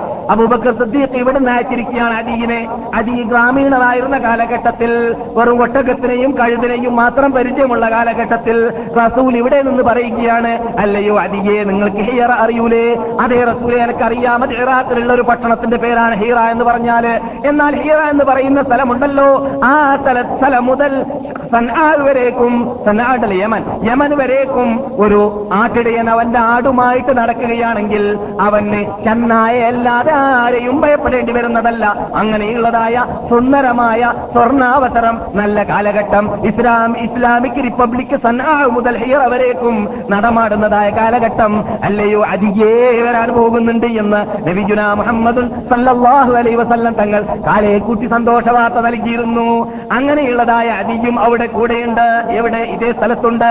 അദി തന്നെയാണ് പിന്നെ ഈ ഹീറയിൽ വെച്ചിട്ട് യുദ്ധം ചെയ്യുന്നതും പേർഷ്യൻ ചക്രവർത്തിമാരെ കീഴടക്കുന്നതും എന്നതുകൂടി നിങ്ങൾ മനസ്സിലാക്കിയിരിക്കേണ്ടതുണ്ട്. റസൂലുള്ള പറഞ്ഞതായ വാക്ക് ആ അദിന്റെ നാവിൽ അദിന്ന് കേട്ടതായ വാക്ക് അദി തന്നെയായിരുന്നു ഹിറ്റാക്കിയിരുന്നത്. അത് അത്ഭുതമാണ് അത് ഇജ്ജത്താണ് അത് ഇസ്ലാമിന്റെ പ്രത്യേകതയാണ്. അത് അങ്ങനെയുള്ള കാര്യങ്ങളൊക്കെ നാം മനസ്സിലാക്കൽ അനിവാര്യമാണെന്ന് നാം സാധാരണ പറയാറുണ്ട്. ഇത് പറഞ്ഞപ്പോൾ അതിനോട് അതിനോട് പറയുകയുണ്ടായി ഏത് ഹിയറയാണ് റസൂലെ ഏത് കിസ്രിയാണ് റസൂലെ ഹുറുമുദിന്റെ നാടാകുന്ന കിസ്രയെ കുറിച്ചാണോ നിങ്ങൾ പറയുന്നത് എന്ന് അദ്ദേഹം ചുറ്റ കാലഘട്ടത്തിൽ അറിയപ്പെടുന്ന വൺ രാഷ്ട്രത്തെക്കുറിച്ച് അത് നമ്മുടെ കീഴിൽ വരുമെന്ന് നാം ഇപ്പോൾ പറയുകയാണെങ്കിൽ ഏത് രാഷ്ട്രത്തെക്കുറിച്ചാണ് പറയുന്നത്? ഇന്ന് പ്രസിഡന്റിന്റെ നാടിനെ കുറിച്ചാണോ നിങ്ങൾ പറയുന്നത് എന്ന് ഇന്ന് ചോദിക്കും പോലെ ആ സഹാബി ആ ഗ്രാമീണരായ സഹാബി ചോദിക്കുകയാണ് ഹുർമുസിന്റെ നേതൃത്വത്തെ കുറിച്ചാണ് നിങ്ങൾ ഈ പറയുന്നതെന്ന് അത്ഭുതപ്പെട്ട് ചോദിച്ചു പോയിരുന്നു എന്നാണ് സഹിഹായ ഹദീസിൽ കാണുന്നത്. അതെ. ഹാലിദ് ബിൻ വലീദ് റളിയല്ലാഹു തആല അൻഹു ഉറക്കം വരുന്നുണ്ട. ഇപ്പോൾ ഉറക്കം മാറ്റിത്തരാം. ഹാലിദ് ബിൻ വലീദ് റളിയല്ലാഹു തആല അൻഹു അവിടെ നിന്നിട്ട് വാർത്തയല്ല അയച്ചത്. ഹുർമുദിന്റെ കിരീടം. അവന്റെ താജ്. ഏ? താജ് അയച്ചു കൊടുത്തു. അന്നത്തെ ഒരു ലക്ഷം ദൃഹമാണ് അതിന് വില. അന്നത്തെ ഒരു ലക്ഷം ദൃഹമാണ് വില. മദീനയിലേക്ക്. താജിന്റെ കൂടെ എന്താ അയച്ചെന്നറിയാം? ആന. മദീനയെ സംബന്ധിച്ചിടത്തോളം അറബികൾ ആനയെക്കുറിച്ച് കഥ കേട്ടതല്ലാതെ ആന കണ്ടിട്ട് മദീനക്കാർക്ക് പരിചയമേ ഇല്ല. കുറെ മാസങ്ങൾ ആനയെ കാണാൻ വേണ്ടി മദീനക്കാർ കൂട്ടം കൂട്ടമായി ഇറങ്ങാറുണ്ടായിരുന്നു. അവസാനം അബൂബക്കർ കൽപ്പിച്ചു ഗ്രാമദേശ ഗ്രാമത്തിലും എല്ലാ ദേശങ്ങളിലേക്കും നിങ്ങളൊന്ന് ആനനെ കറക്കിയേക്ക്. ജനങ്ങൾ കാണാൻ വരുന്നതിന് മുമ്പ് അവരുള്ള സ്ഥലത്തേക്ക് നിങ്ങൾ കറക്കിയേക്ക് എന്ന് പറഞ്ഞിട്ട് ഏറ്റവും നല്ല കൽപ്പുള്ള അല്ലെങ്കിൽ വലുപ്പമുള്ള അന്ന് കാണാൻ ഗാംഭീര്യതയുള്ള നല്ല ആനയെ പരിശോധിച്ചിട്ടായിരുന്നു. അവിടെ അനീമത്ത് ശേഖരിച്ച ശേഷം ഹുർമുസിന്റെ നാട് കീഴടക്കിയ ശേഷം അവരുടെ കീഴിലുള്ളതായ ആന പട്ടാളത്തിൽ നിന്നിട്ട് ഏറ്റവും വലിയ സൈന്യ നേതാവിയാകുന്ന ആനയെ ഇങ്ങോട്ട് അയച്ചു കൊടുത്തു മദീനയിലേക്ക് എന്ന് ചരിത്രത്തിൽ കാണുന്നു. അങ്ങനെ ഇവിടെ അറബികൾ അവരുടെ അവരുടെ ജീവിതത്തിൽ മദീനക്കാര് ആനയെ ആദ്യമായിട്ടായിരുന്നു കണ്ടത് എന്നും ചരിത്രത്തിൽ കാണുന്നു. അതെ.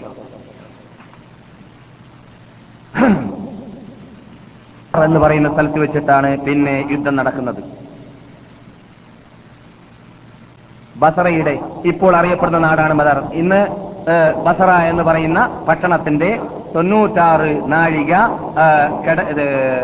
വടക്കായിട്ടാണ് ആ സ്ഥലം സ്ഥിതി ചെയ്യുന്നത്. അവിടെ വെച്ചിട്ട് ആണ് മുപ്പതിനായിരം ശത്രുക്കളെ കൊല്ലപ്പെടുന്ന രൂപത്തിലുള്ളതായ ഒരു വമ്പിച്ച ഏറ്റുമുട്ടൽ അവിടെ വെച്ചിട്ട് നടക്കുന്നു. ഇത് പല ഏറ്റുമുട്ടലുകളാണ് നിങ്ങൾ കേട്ടുകൊണ്ടിരിക്കുന്നത്. പല യുദ്ധങ്ങളാണ്. ഒരേ സ്ഥലങ്ങളിലല്ല ഒരേ ഏറ്റുമുട്ടലുകളുമല്ല. ഓരോ പട്ടണങ്ങൾ ഇങ്ങനെ കീഴടങ്ങി കീഴടങ്ങി വരികയാണ് ഇസ്ലാമിന്റെ പട്ടാളത്തിന്റെ കീഴിൽ എന്നർത്ഥം. അങ്ങനെ അവിടെ വെച്ചിട്ട് നിങ്ങൾ ഈ കേട്ടതായ ആ സ്ഥലത്തിൽ എന്ന് പറയുന്ന ഒരു പട്ടണത്തിൽ നബിയൻ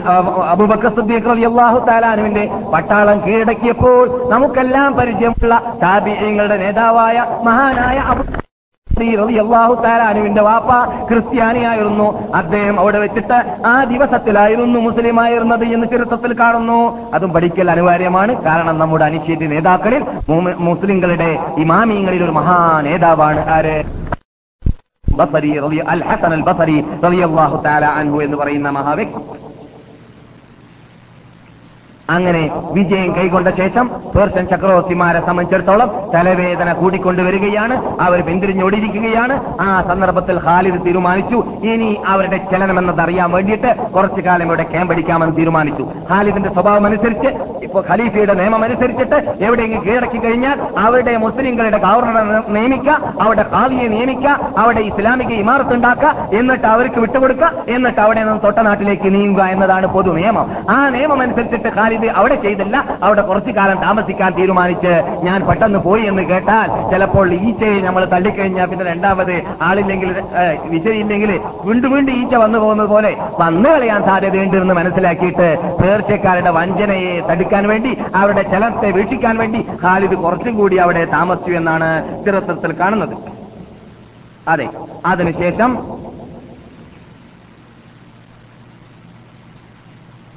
കാലെ കൂട്ടി കരുതിയതുപോലെ തന്നെ സംഭവിച്ചു. കിസറ വീണ്ടും രണ്ട് വൻ സൈന്യത്തെ അയക്കുകയും ചെയ്തു രാജാവ്.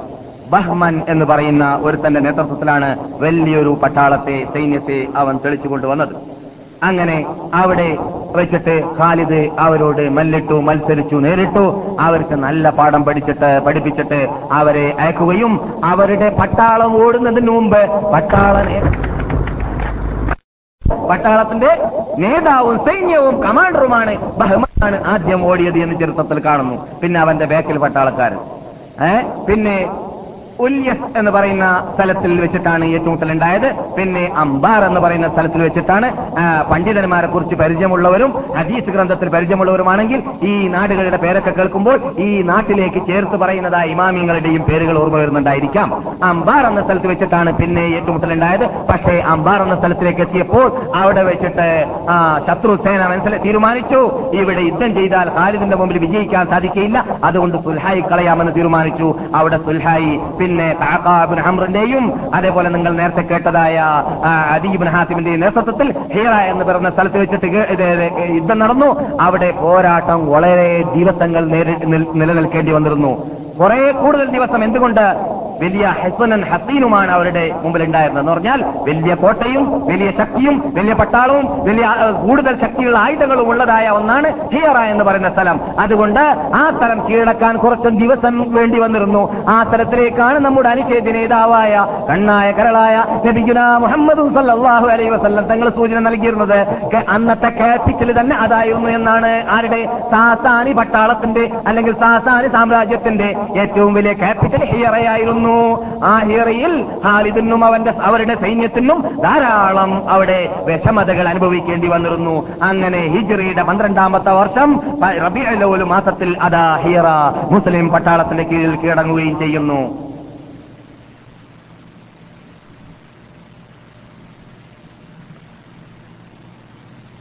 കൂടി മുസ്ലിങ്ങൾക്ക് അവിടെ ഒരു ക്യാപിറ്റൽ ഉണ്ടാക്കാനുള്ളതായ തൗഫീഖ് അള്ളാഹു നൽകിയെന്നതാണ് പിന്നെ ഈ പേർഷ്യൻ ചക്രവർത്തി തന്നെ കേമ്പടിച്ചു നിൽക്കുന്ന കോട്ടയടിച്ച് അദ്ദേഹം തന്നെ പാലസ് കെട്ടി താമസിക്കുന്ന അൽ മദായിൻ എന്ന് പറഞ്ഞിട്ടുള്ള സ്ഥലമുണ്ട്. ആ അൽ മദായിലേക്കാണ് പിന്നെ ഖാലിദിന്റെ ശ്രദ്ധ. നേരിട്ട് ചക്രവർത്തിയുള്ള സ്ഥലത്തിലേക്ക് പോകാനായിരുന്നു പിന്നെ ഖാലിദിന്റെ ശ്രദ്ധ ഉണ്ടായത് പക്ഷേ അങ്ങനെ പട്ടാളത്തെ തയ്യാർ ചെയ്തു കൊണ്ടുവരുന്ന വേളയിൽ പേർഷ്യൻ ചക്രവർത്തി മരണപ്പെട്ടു എന്ന വാർത്ത കിട്ടിയതോടുകൂടെ അതേപോലെ തന്നെ ഖലീഫ അബൂബക്കർ സിദ്ദീഖ് റളിയല്ലാഹു തആല അൻഹുവിന്റെ അഭിപ്രായ പ്രകാരം ഇവിടെ നിന്ന് കത്തുവരികയുണ്ടായ ഖാലിദിന് ഇപ്പോൾ മദായിനിലേക്ക് പോകേണ്ട ആവശ്യമില്ല എന്ന്. കാരണം രാജാവ് തന്നെ നിൽക്കുന്നതായ കോട്ടയും അതിന്റെ പരിസരവും അതിലുള്ള സൈന്യങ്ങളുടെയൊക്കെ എണ്ണം എത്രയാണെന്ന് നമുക്ക് പറഞ്ഞറിയിക്കേണ്ടതില്ലല്ലോ. എന്ന് പറഞ്ഞാൽ അന്നത്തെ ലോകത്തിലുള്ള വൻ രാഷ്ട്രങ്ങളിൽ നിന്നൊരു രാഷ്ട്രമാണ്. രണ്ട് രാഷ്ട്രത്തിലൊരു രാഷ്ട്രമാണ്. അതുകൊണ്ട് അവരോട് നേരിടാനുള്ള നേരിടാനുള്ള സന്ദർഭമായിട്ടില്ല എന്നും ഖലീഫയുടെ എഴുത്ത് മദീനയിൽ നിന്നിട്ട് വന്നതനുസരിച്ച് അത് നീക്കിവെക്കുകയും ചെയ്ത്. അതോടുകൂടി തന്നെ പിന്നെ ഇവിടെ വേറൊരു ഭാഗത്തിൽ കൂടി യുദ്ധം നടക്കുന്നുണ്ട്. അതേതാണ് ഈ ദൗമത്തുൽ ജന്തൽ എന്ന സ്ഥലമുണ്ട്.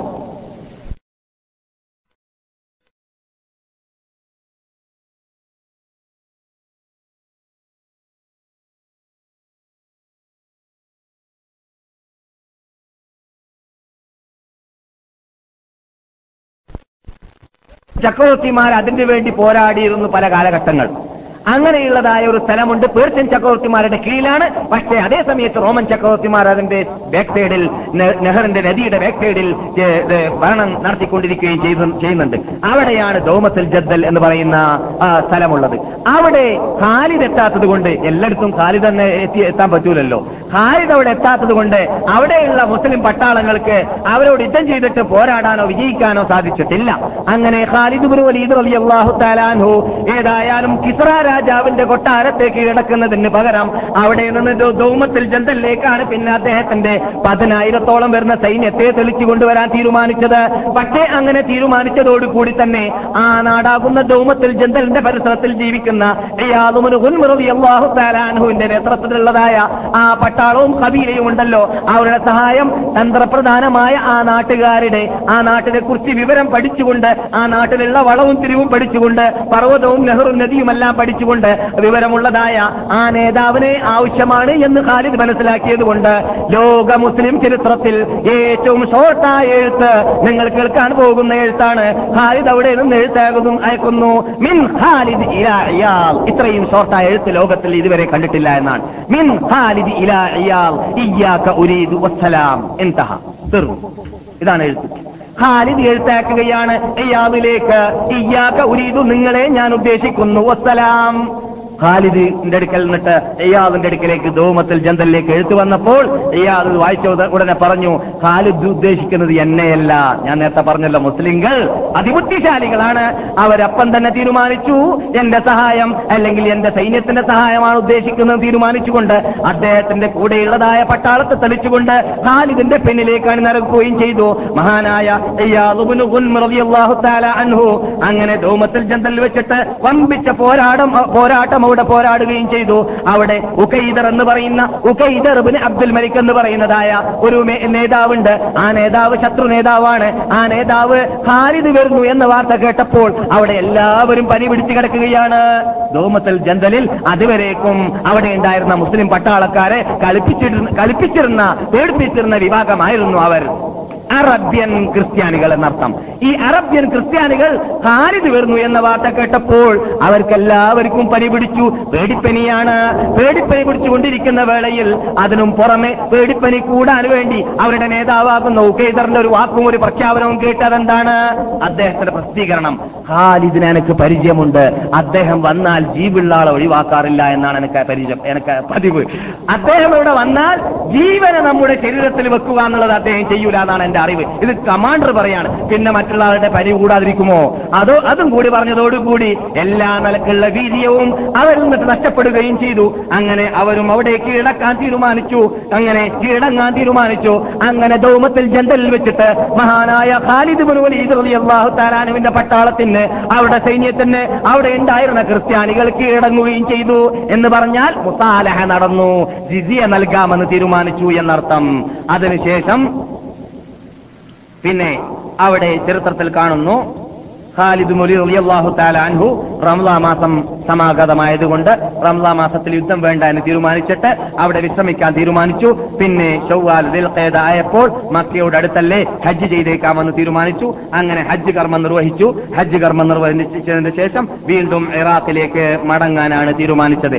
അങ്ങനെ വീണ്ടും അദ്ദേഹം ഇറാഖിലേക്ക് മടങ്ങിയപ്പോൾ അവിടെ വെച്ചിട്ട് ഇറാഖിൽ വെച്ചിട്ട് ഉബുല്ലയിലും അതിന്റെ പരിസരത്തുമെല്ലാം ലക്ഷക്കണക്കിൽ പട്ടാള പട്ടാളക്കാരെ വധിച്ചുകൊണ്ട് കീഴടക്കിയതായ പല യുദ്ധങ്ങൾ അവിടെ നടന്നിട്ടുണ്ട്. ഞാൻ ഷോർട്ടായി പറയുകയാണ്. നാം ഇപ്പോൾ യുദ്ധങ്ങൾ പറയലല്ല ലക്ഷ്യം? അബൂബക്കർ സിദ്ദീഖ് റളിയല്ലാഹു താലാനുവിന്റെ കാലഘട്ടത്തിൽ സംഭവിച്ച സംഭവ വികാസങ്ങളിലേക്ക് സൂചന മാത്രം നൽകുകയാണ്.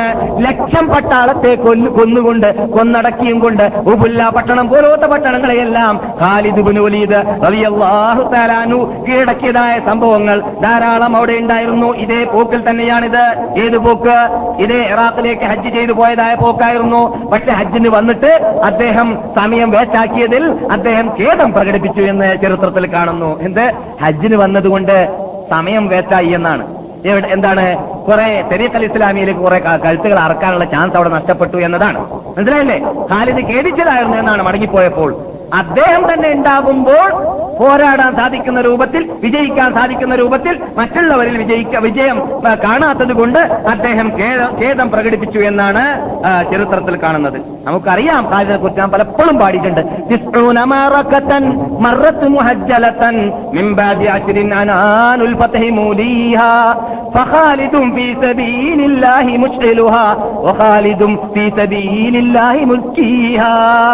ഇതാണ് ഖാലിദുബിന് വലിയ വലിയ അള്ളാഹു താലാനുവിന്റെ പ്രത്യേകത.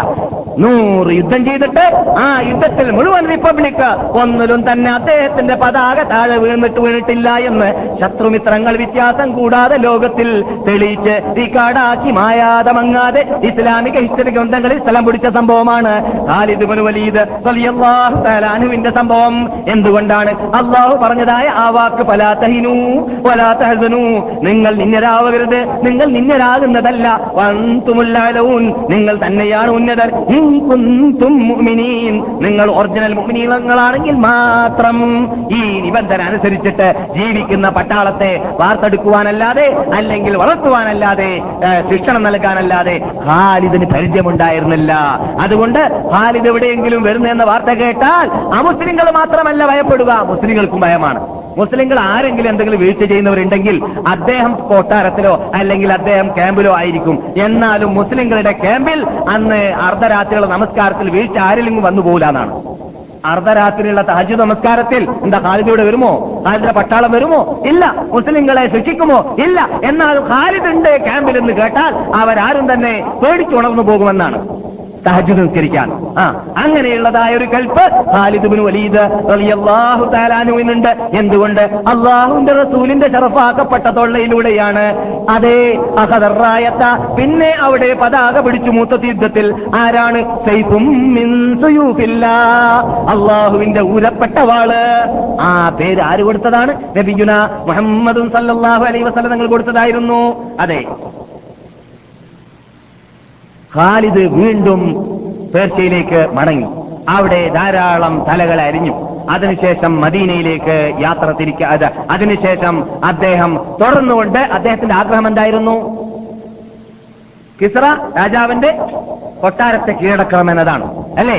അദ്ദേഹത്തിന്റെ അൽമദ എന്ന് പറയുന്ന ആ ക്യാമ്പിലേക്ക് അല്ലെങ്കിൽ ആ കൊട്ടാരത്തിലേക്ക് എത്തണമെന്നതായിരുന്നു. ആ ആഗ്രഹം പ്രകടിപ്പിച്ചുകൊണ്ടാണ് വീണ്ടും ഇറാഖിലേക്ക് തിരിച്ചത്. അപ്പോൾ ഇവിടെ ഖലീഫ അബുബക്കർ സുദ്ദീഖ് റളിയല്ലാഹു തആല അനുവിന് പടിഞ്ഞാർ പടിഞ്ഞ അതെ പടിഞ്ഞാറ് ഭാഗത്തിലും ജസീറയുടെ വടക്ക് ഭാഗത്തിലുമുള്ള സൈന്യത്തിന് നല്ലോണം ഏറ്റവും കൂടുതൽ ശക്തിയുള്ളതായ റോമൻ ചക്രവർത്തിമാരെ ഏൽക്കാൻ മാത്രം കൽപ്പില്ല എന്ന് മനസ്സിലാക്കാൻ സാധിച്ചു.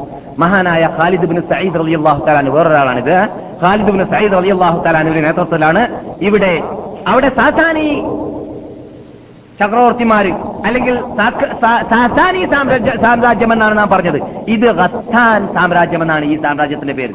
എന്ന് പറഞ്ഞാൽ റോമൻ ചക്രവർത്തിമാരെ അറബികളെ കീഴടക്കിയിട്ട് അറബികളെ ക്രിസ്ത്യാനികളാക്കിയിട്ട് അറബി രാഷ്ട്രങ്ങളെ ഭരിച്ചിരുന്നതായ ആ നാടുകളുടെയും ആ സാമ്രാജ്യത്തിന്റെയും പേര് ചരിത്രത്തിൽ ഖസ്താനി സാമ്രാജ്യം എന്നാണ് ഈ ഖസ്താനി സാമ്രാജ്യത്തിനോട് നേരിടാൻ വേണ്ടിയിട്ട് മഹാനായ ഖാലിദ് ബിൻ സയ്യിദ് റളിയല്ലാഹു തആല ഖാലിദ് മുരീദല്ല ഖാലിദ് ബിൻ സയ്യിദ് റളിയല്ലാഹു തആല താലാനുവിനെയായിരുന്നു അബൂബക്കർ സിദ്ദീഖ് ഇവിടെ നിന്ന് അയച്ചിരുന്നത്. പക്ഷേ അവർക്ക് വേണ്ടത്ര വിജയം ഏറ്റെടുക്കാൻ അവിടെ സാധിച്ചിരുന്നില്ല. എന്തുകൊണ്ട് അവരുടെ കൂടെ ഉണ്ടായിരുന്ന സൈന്യം വളരെ ശക്തിയുള്ളതായതുകൊണ്ടും രണ്ട് ലക്ഷത്തി അൻപതിനായിരമോ നാൽപ്പതിനായിരമോ പേരായിരുന്നു റോമൻ ചക്രവർത്തിമാര് അവരുടെ സൈന്യത്തെ അവിടെ അയച്ചിരുന്നത്. എന്ന് മാത്രമല്ല മുസ്ലിങ്ങളെ സംബന്ധിച്ചിടത്തോളം ഇറാഖ് കീഴടക്കാൻ ആഗ്രഹമുള്ളതോടുകൂടി തന്നെ ഞാൻ ഈ ക്ലാസിന്റെ പ്രാരംഭത്തിൽ ഓതി വെച്ചതായ ഒത്തീനി വസ്സൈത്തൂനി വതൂരി സീനീന ബലദിൽ അമീൻ ലഖദ് ഖലഖനൽ ഇൻസാന ഫീ അഹ്സനി തഖ്വീം എന്ന് അല്ലാഹു പറഞ്ഞതായ മൂന്ന് രാഷ്ട്രങ്ങളിലേക്കുള്ളതായ സൂചനയാണ് തീന് സൈത്തൂന് തൂരിസൈന. തൂരിസൈന ഈജിപ്ത്. ഇപ്പോൾ ഉള്ളതായ അന്ന് ഷാമ തന്നെയാണ് അല്ലെങ്കിൽ അതിന്റെ അതിർത്തി- ബോർസൈദ് എന്ന് പറയുന്ന സ്ഥലം ഇപ്പോൾ ഉള്ളതായ ആ ഇസ്രായേൽ. നോക്കിയാ കാണുന്ന സ്ഥലം കുരുസൈന എന്നാൽ അതുപോലെ തന്നെ തീനും ദൈത്തൂനും ഉള്ളതായ നാട് അത് ഫലസ്തീനും ഷാമുമാണ്. മുസ്ലിങ്ങളെ സംബന്ധിച്ചിടത്തോളം ഇവിടെ ധാരാളം ഈത്തപ്പഴം മദീനയിലും പരിസരത്തിലും ഹൈബറിലും എല്ലാം ഉണ്ടെങ്കിലും അതേ ഇവരുടെ കീഴിൽ ഇല്ലാത്തതായ പ്രത്യേക സാമ്പത്തിക ശേഷി ഉണ്ടാക്കാനുള്ള മാർഗമാണ് ആ രാഷ്ട്രങ്ങൾ മുസ്ലിങ്ങളുടെ കീഴിൽ വരികയാണെങ്കിൽ. അതുകൊണ്ട് സാമ്പത്തിക ശേഷി ഉണ്ടാവാനുള്ള ഉണ്ടാവാനുമുള്ളതായ മാർഗങ്ങളും അള്ളാഹു സുബാനോ തല ബർക്കത്തുള്ള നാടാണെന്ന് സൂചന നൽകിയ മാർഗവും നാടുകളും. അതേപോലെ തന്നെ വഹാദൽ ബലദിൽ അമീൻ. വിശ്വസ്തയുടെ നാടാകുന്ന വിശുദ്ധ മക്കയെ തന്നെയാണ് ആ സത്യമെന്ന് പറഞ്ഞുകൊണ്ട് മക്കയോട് യോജിപ്പിച്ചിട്ട് സത്യവചനത്തിൽ ഉപയോഗിച്ച നാടുകളാണ് പലസ്തീനും ഷാമും അതിന്റെ പരിസരവും. അതുകൊണ്ട് ആ ഭാഗങ്ങളിലേക്ക് ശരിക്ക് തന്നെ കരുതിയിട്ട് തന്നെ പട്ടാളത്തെയും സൈന്യത്തെയും അയക്കണമെന്ന് മഹാനായ അബൂബക്കർ സിദ്ദീഖ് അദ്ദേഹത്തിന്റെ ഖിലാഫത്ത് കാലഘട്ടത്തിൽ തന്നെ തീരുമാനിച്ചതുകൊണ്ട് അത് ആ ഖാലിദിന് ഇവിടെ നിന്ന് വിവരം നൽകുന്നു. ഖാലിദെ നിങ്ങൾ ഇറാഖിൽ ഇപ്പോൾ നിന്നാൽ ഇവിടെയുള്ളതായ വൻ ശക്തിക്ക് പാഠം പഠിപ്പിക്കാൻ ആളില്ല നിങ്ങളെ പോലോത്ത. അതുകൊണ്ട് അവിടെ പേർഷ്യൻ ചക്രവർത്തി പാഠം പഠിച്ചു കഴിഞ്ഞു വേണ്ടത്ര. ഇനി അദ്ദേഹത്തിന്റെ സിംഹാസനത്തിനെ കീഴടക്കാൻ അത്ര പ്രയാസമൊന്നും വരികയില്ല.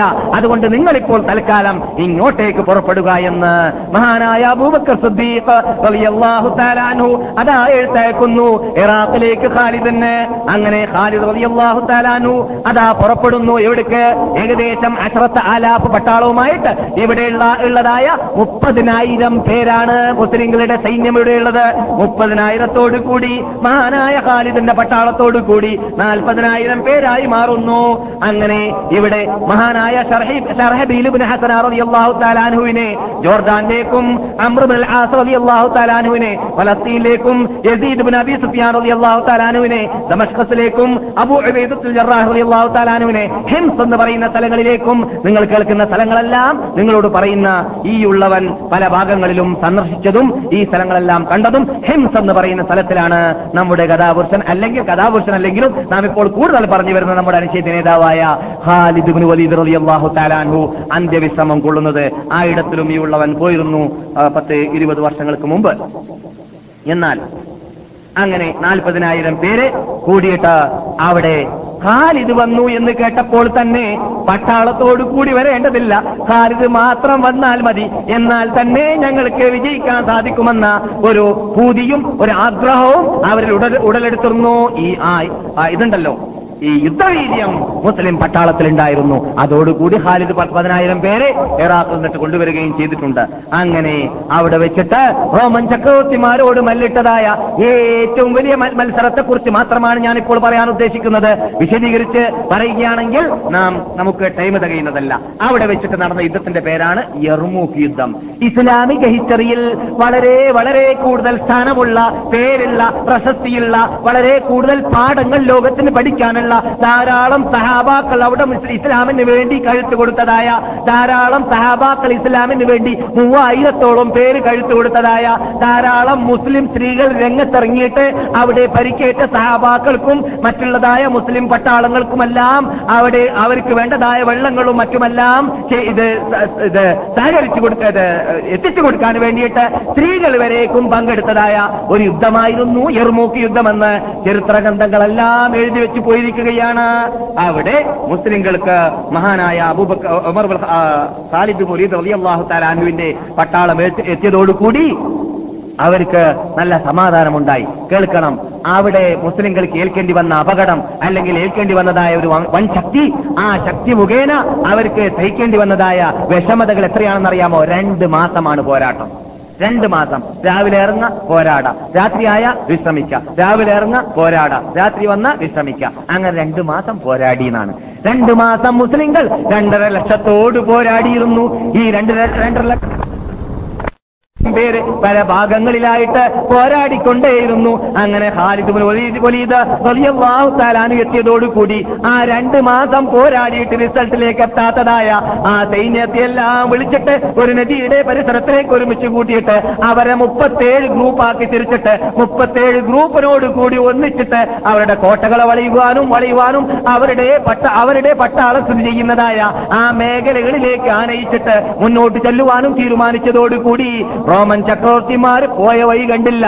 പല പേരും എന്ന് പറഞ്ഞാൽ പതിനായിരങ്ങൾ അവരുടെ മുമ്പിലുള്ളതായ നദികളിൽ മുങ്ങിയിട്ട് ചത്തുപോയി എന്നാണ്. ലക്ഷത്തോളം പേരുടെ തല അരിയപ്പെട്ടു എന്നാണ്. മുസ്ലിങ്ങളിൽ ഏകദേശം ആറായിരത്തോളം ഒരു അഭിപ്രായത്തിൽ മൂവായിരത്തോളം തയ്യായ അഭിപ്രായത്തിൽ സഹാബാക്കളുടെ തല തല അറിയപ്പെടുകയും ചെയ്തു എന്നോ എന്നാണ്. അഥവാ അവർ സ്വർഗത്തിലേക്ക് പോയി എന്നർത്ഥം. അങ്ങനെ വമ്പിച്ച പോരാട്ടമായിരുന്നു അവിടെ സംഭവിച്ചിരുന്നത്. ഈ ഇർമൂക്ക് യുദ്ധത്തിൽ. അതെ ഇതോടുകൂടി പേർഷ്യൻ ചക്രവർത്തിമാർക്ക് പാഠം പഠിപ്പിച്ചതോടുകൂടി അബൂബക്കർ അൻഹു അതാ റോമൻ ചക്രവർത്തിമാർക്കും പാഠം പഠിപ്പിച്ചു എന്നർത്ഥം. കാരണം യുദ്ധം നടക്കുന്നതൊക്കെ ആരുടെ ഖിലാഫത്തിലാണ്? നമ്മുടെ കഥാപുരുഷനായ മഹാനായ അബൂബക്കർ സിദ്ദീഖ് റളിയല്ലാഹു താലാനുവിന്റെ കാലഘട്ടത്തിലാണ്. അങ്ങനെ ഇത് ജമാഅത്തുൽ ആഖിർ മാസത്തിൽ ഹിജ്റയുടെ പതിമൂന്നാമത്തെ വർഷത്തിലാണ് യർമൂക്ക് യുദ്ധം നടക്കുന്നത്. അങ്ങനെ റോമൻ ചക്രവർത്തിമാരെ കീഴടങ്ങുകയും ചെയ്തു അല്ലെങ്കിൽ ഓടിപ്പായുകയും ചെയ്തു. ആ റോമൻ ചക്രവർത്തിമാരുടെ നേതാവ് അല്ലയോ ഞങ്ങൾ നൂറ്റാണ്ടുകൾ കീഴടക്കിയതായ സിറിയ രാഷ്ട്രമേ അല്ലെങ്കിൽ ഡമസ്കസേ അല്ലെങ്കിൽ ഹെംസേ അല്ലെങ്കിൽ ഹലബേ അല്ലെങ്കിൽ ഫലസ്തീനേ. അന്ത്യ വിടവാങ്ങൽ നിന്നോട് അല്ലെങ്കിൽ നിങ്ങളോട് ഞങ്ങൾ വിടവാങ്ങുന്നു എന്ന് പറഞ്ഞിട്ട് അവസാന വിടവാങ്ങൽ. റോമൻ ചക്രവർത്തി പറഞ്ഞിട്ട് വിടവാങ്ങിയിട്ട് അന്ത്യാത്യ അന്താത്യയിലേക്ക് ഓടാൻ മാത്രം ഖാലിദിന്റെ പട്ടാളത്തിന്റെ സൈന്യത്തിന്റെ മുമ്പിൽ അള്ളാഹു സുബാനുഹോത്താല അവർക്ക് ശക്തി ഉണ്ടാക്കി കൊടുത്തു. അവർക്ക് അതിനുള്ള കൽപ്പുണ്ടാക്കി കൊടുത്തു എന്നതാണ് സംഭവം. അതെ ഇതോടുകൂടി അബൂബക്കർ അൻഹു ആ- അൻഹുവിന്റെ ഖിലാഫത്ത് അവസാനിക്കാൻ പോവുകയാണ്. അബൂബക്കർ സിദ്ദീഖ് അലി അള്ളാഹു അൻഹു ജമാഅത്തുൽ ആഖിർ മാസം ഇരുപത്തി ഒന്നാം തീയതി തിങ്കളാഴ്ച ദിവസത്തിൽ അതാ ഈ യുദ്ധം കഴിഞ്ഞതിന്റെ ശേഷം ഇഹലോകവാസം വെടിയുന്നു. ഇരുപത്തിരണ്ട് ഏഴ് അറുന്നൂറ്റി മുപ്പത്തിരണ്ടാണ് ക്രിസ്താബ്ദ തീയതി മഹാനായ അബൂബക്കർ അള്ളാഹു റളിയല്ലാഹു ഒഫാത്ത് മഹാനായ അബൂബക്കർ മരണത്തിന് പതിനഞ്ച് ദിവസം മുമ്പ് പനി പനിച്ചിരുന്നു. ആ പനിക്കാൻ കാരണമായി പറയുന്നത് അവർ ഏറ്റവും കൂടുതൽ മരം കോച്ചുന്ന തണുപ്പിൽ കുളിച്ചത് കൊണ്ടായിരുന്നു. ആ അത് മുതൽ അവർക്ക് പനി ആരംഭിച്ചതായിരുന്നു. അതൊരു കാരണമെന്ന് മാത്രം ആ പനിയിലൂടെയായിരുന്നു അവർ വഫാത്തായിരുന്നത്. അവരുടെ ഖിലാഫത്ത് രണ്ട് വർഷവും മൂന്ന് മാസവുമായിരുന്നു. അവരുടെ ദഫൻ ചെയ്യുവാനും അവരെ കബറടക്കുവാനും അവർക്ക് വേണ്ടി കബർ കുഴിക്കുവാനും അവരെ മയ്യത്ത് കുളിപ്പിക്കുവാനും എല്ലാം മുന്നോട്ട് വന്നിരുന്നത് മഹാനായ ഉമർ ബിൻ ഖത്താബ് റളിയല്ലാഹു തആലാനു മഹാനായ അബ്ദുറഹ്മാൻ ബിൻ അബൂബക്കർ റളിയല്ലാഹു തആലാനു മഹാനായ ഉസ്മാൻ ബിൻ അഫ്ഫാൻ റളിയല്ലാഹു തആലാനു മഹാനായ തൽഹ റളിയല്ലാഹു തആലാനു ആയിരുന്നു. മഹാനായ അബൂബക്കർ സിദ്ദീഖ് റളിയല്ലാഹു തആലാനു ഒരു ജീവിത കാലഘട്ടത്തിൽ ചെയ്തതായ ഏറ്റവും വലിയ അനുഗ്രഹം ലോകം ഇന്നും മറക്കാത്ത കാണുന്നതായ ഒന്ന് അബൂബക്കർ സുദ്ദീഖ് മരിക്കുന്നതിന് മുമ്പായിട്ട് ഉമറുൽ ഖത്താബിനെ ഖലീഫയാക്കാൻ തീരുമാനിച്ചുകൊണ്ടായിരുന്നു മരിച്ചത് എന്നതായിരുന്നു. അതിന്റെ ഫലം എത്രമാത്രമുണ്ട് എന്നത് നിങ്ങൾ ഉമറുൽ ഖത്താബിന്റെ ഹിസ്റ്ററി കേട്ടവർ നിങ്ങളുടെ കൂടെ ഉണ്ടെങ്കിൽ നിങ്ങൾക്ക് അറിയാം. അവർ പഠിച്ചിട്ടുണ്ടെങ്കിൽ പഠിച്ചവർക്കും അറിയാവുന്ന യാഥാർത്ഥ്യമാണ്. അങ്ങനെ നീണ്ട ചരിത്രത്തിൽ കൂടി നീണ്ട പാഠം ലോക മുസ്ലിങ്ങളുടെ മുമ്പിൽ പാഠം പഠിപ്പിച്ചുകൊണ്ട് ലോക മുസ്ലിങ്ങൾക്ക് യുദ്ധം ചെയ്യാനുള്ളതായ ആ പക്വതയും പാകതയും ഉണ്ടാക്കിയിട്ട് നേതാക്കൾ ആരെ ആരാണ് ആയിരിക്കേണ്ടത്? പ്രജകളെ പാഠം എങ്ങനെയാണ് പഠിപ്പിക്കേണ്ടതെന്ന് മനസ്സിലാക്കിയും കൊണ്ട് ഈ കീഴടക്കിയതാ കീഴടക്കിയതായ നാടുകളിലെല്ലാം ഇസ്ലാമിക ക്യാപിറ്റലുകൾ ആക്കി മാറ്റിയിട്ട് അവിടെയെല്ലാം പള്ളികളും അവിടെയെല്ലാം സ്ഥാപനങ്ങളും സ്ഥാപിച്ചിട്ട് അവിടെയെല്ലാം കോർട്ടുകളെയും കാലിമാരെയും നിർണയിച്ചിട്ട് അവിടെയെല്ലാം ഗവർണർമാരെയും നിർണയിച്ചിട്ട് പ്രത്യേക ഓഫീസുകൾ ഉണ്ടാക്കാനുള്ളതായ ഒരു പ്രത്യേക ചുറ്റുപാട് അബൂബക്കർ സുദ്ദീഖ് റളിയല്ലാഹു തആല അനുവായിരുന്നു ആദ്യമായിട്ട് ഇസ്ലാമിൽ ചെയ്തിരുന്നത്. അങ്ങനെയുള്ള പ്രത്യേകത അബൂബക്കർ സുദ്ദീഖ് റളിയല്ലാഹു തആല അനുവിന്റെ ഖിലാഫത്തിൽ കാണുന്നു. ഈ നീണ്ട ഏതാനും ഏഹ്, ക്ലാസുകളിലൂടെ നിങ്ങൾ കേട്ടതായ മഹാവ്യക്തിയാകുന്ന നമ്മുടെ കഥാപുരുഷനായ അബൂബക്കർ സുദ്ദീഖ് റളിയല്ലാഹു തആല അനുവിനെ മഹാത്മാക്കളാകുന്ന സഹാബാക്കളെ കബറടക്കിയത് നമ്മുടെ അനുച്ഛേദ നേതാവായ നബിഗുന മുഹമ്മദ് സല്ലല്ലാഹു അലൈഹി വസ്ലം തങ്ങൾ അന്ത്യവിശ്രമം കൊള്ളുന്നതായ അതേ റൂമിന്റെ അകത്ത് തന്നെയാണ് ആയിഷ റളിയല്ലാഹു തആല അൻഹയുടെ വീടാണ്. അവരുടെ കട്ടിലൽപ്പം മാറ്റിവെക്കുകയും അവിടെ കബർ കുഴിക്കുകയും ഒരഭിപ്രായത്തിൽ അള്ളാഹു റസൂലിന്റെ ഇത് അള്ളാഹു റസൂലിന്റെ കൈയിന്റെ കൈ സ്ഥിതി ചെയ്യുന്നതായ ആ സ്ഥലം മുതലാണ് ആ, ഇത് അവരുടെ തല ആരംഭിക്കുന്നത് എന്നും അല്ല അവരുടെ നടുവിൽ നിന്നിട്ടാണ് അബൂബക്കർ സുദ്ദീഖ് റളിയല്ലാഹു താലാനുവിന്റെ തല ആരംഭിക്കുന്നത് എന്നും അഭിപ്രായ വ്യത്യാസമുണ്ട്. അതിൽ ബഹുഭൂരിഭാഗവും പറയുന്നത് നടുവിൽ നിന്നിട്ടാണ് എന്നതാണ്. ഏതായാലും ഇരിക്കട്ടെ അബൂബക്കർ സുദ്ദീഖ് റളിയല്ലാഹു താലാനു അള്ളാഹുവിന്റെ റസൂലിന്റെ കൂടെ തന്നെ എന്ന് പറഞ്ഞാൽ ജീവിതത്തിൽ കൂട്ടുകാരനായി ജീവിച്ചതായ മഹാവ്യക്തി സാഹിബാണെന്ന് അള്ളാഹു ഖുർആാനിൽ വിശേഷിപ്പിച്ച മഹാവ്യക്തി ഒരേ വേർഡിൽ അള്ളാഹു സുബാനത്തിലെ ഖുർആൻ റസൂലിന്റെ കൂടെ കൂട്ടിച്ചേർത്തതായ മഹാവ്യക്തി സ്വർഗത്തിൽ ലോകത്തിലുള്ള ഉമ്മത്തികളെല്ലാം കടന്നു കഴിഞ്ഞാൽ ആ കടക്കുന്നതിന് മുമ്പായിട്ട് ലോകത്തിലുള്ള സർവനബിമാരുടെയും ഉമ്മത്തികൾ സ്വർഗത്തിൽ പ്രവേശിക്കുന്നതിന് മുമ്പായിട്ട് ആദ്യമായി സ്വർഗത്തിൽ നടക്കുന്ന ഉമ്മത്തി അത് മുഹമ്മദ് നബി സല്ലാഹു അലൈ വസല്ലം തങ്ങളാണ് തങ്ങളുടെ ഉമ്മത്തികളാണ്. അതുപോലെ തന്നെ ലോകത്തിൽ എല്ലാ നബിമാരും സ്വർഗത്തിൽ പ്രവേശിച്ചു കഴിഞ്ഞാൽ ആദ്യമായിട്ട് സ്വർഗത്തിൽ കടക്കുന്ന വ്യക്തിയും നിങ്ങൾ നമ്മുടെ കഥാപുരുഷനായ മഹാനായ അബൂബക്കർ സിദ്ദീഖ് റളിയല്ലാഹു തആല ആ മഹാവ്യക്തിയോട് കൂടി സ്വർഗത്തിൽ പ്രവേശിക്കാൻ നാം എല്ലാവരെയും അള്ളാഹു അനുഗ്രഹിക്കട്ടെ. ഇതുവരെ പറഞ്ഞതിന് അള്ളാഹു സുബാനത്തിൽ നമ്മൾ നിന്നിട്ട് ഒരു വിവാദത്തായി സ്വീകരിക്കുമാറാകട്ടെ. സത്യത്തിന് സത്യം പോലെ പഠിക്കുവാനും പ്രവർത്തിക്കുവാനും ലോകത്തിലുള്ള ഏതൊരു ശക്തിയും വ്യക്തിയും ഭയപ്പെടാതെ രീതിയിൽ സത്യത്തെ സത്യം പോലെ പ്രഖ്യാപി പ്രഖ്യാപിക്കുവാനുമുള്ള ധൈര്യവും ധൈര്യവും മുസ്ലിം പണ്ഡിതന്മാർക്ക് അള്ളാഹു നൽകട്ടെ. ഈ വിശുദ്ധ ഭൂമിയുടെ ബഹുമതിയെയും പവിത്രതയും കാത്തു സൂക്ഷിച്ച് ജീവിക്കാൻ നമ്മെ അള്ളാഹു അനുഗ്രഹിക്കട്ടെ. അള്ളാഹു റസൂലിന്റെ സുന്നത്തിന്റെ ജീവിതത്തിൽ പകർത്താൻ അള്ളാഹു നമ്മെ അനുഗ്രഹിക്കട്ടെ. മഹാനായ അബൂബക്കർ സിദ്ദീഖ് അള്ളാഹു താല അനുവിന്റെ ജീവിതചര്യയെ നാം പഠിച്ചതിൽ നിന്നിട്ട് എന്തെല്ലാം പാഠങ്ങൾ ഉൾക്കൊണ്ടുവോ അതെല്ലാം ജീവിതത്തിൽ പകർത്താൻ നമ്മെ അള്ളാഹു അനുഗ്രഹിക്കട്ടെ. അതിനെ മറ്റുള്ളവർക്ക് പറഞ്ഞു കൊടുക്കുവാനും അള്ളാഹു നമുക്ക് അനുഗ്രഹിക്കുമാറാകട്ടെ. റഹം റഹീമായ നാഥ നീ ബഹുമാനിച്ച് ആദരിച്ച നാട്ടിൽ നീ ബഹുമാനിച്ച് ആദരിച്ച സദസ്സിൽ നീ ബഹുമാനിച്ച് ആദരിച്ച സമയത്ത് നീ ബഹുമാനിച്ച് ആദരിച്ച ദിവസത്തിൽ നിന്നോട് നിന്റെ അടിമകളായ ഞങ്ങൾ ചോദിക്കുന്ന ചോദ്യത്തിന് വെറുതാവിൽ മടക്കിക്കളയൽ രക്ഷിതാവേ. ഞങ്ങളുടെ സർവ പാപങ്ങളെയും നീ ഞങ്ങൾക്ക് പുറത്തു തരണ രക്ഷിതാവേ. കച്ചവടങ്ങളിലും വ്യാപാരങ്ങളിലും ബിസിനസ്സുകളിലും എല്ലാം ബർക്കത്ത് ചെയ്യണ റഹ്മാനെ. ഞങ്ങളുടെ എല്ലാ ജീവിതത്തിന്റെ തുറകളിലും നീ ബർക്കത്തും അനുഗ്രഹം ചെയ്യണ രക്ഷിതാവേ. ഞങ്ങൾക്ക് ഞങ്ങളുടെ ശത്രുക്കളോട് പോരാടുവാനും മെല്ലിടുവാനും മത്സരിക്കുവാനും പരാജയപ്പെടുത്തുവാനും തൗഹീദിന്റെ വിജയ പതാകയെ ലോകത്തിലെല്ലായിടങ്ങളിലും സ്ഥാപിക്കുവാനും മുസ്ലിം ലോക നേതാക്കൾക്കും പണ്ഡിതന്മാർക്കും ഞങ്ങൾക്കും തോഫീക്ക് ചെയ്യണേ രക്ഷിതാവേ അള്ളാഹു സല്ലി അല മുഹമ്മദ് അല അലി മുഹമ്മദ് തമാ സല്ലി താല ഇബ്രാഹിം അല ഇബ്രാഹിം ഇന്നക ഹമീദ് മജീദ്. അള്ളാഹു ബാരിക് അല മുഹമ്മദ് അല അലി മുഹമ്മദ് തമാ ബാറക് താല ഇബ്രാഹിം അല ഇബ്രാഹിം. ഫിൽ ആലമീന ഇന്നക ഹമീദ് മജീദ്. സുബ്ഹാന റബ്ബിക റബ്ബിൽ ഇസ്സത്തി അമ്മാ യസിഫൂൻ വസലാമുൻ അലൽ മുർസലീൻ. അൽഹംദുലില്ലാഹി റബ്ബിൽ ആലമീൻ. അസ്സലാമു അലൈക്കും.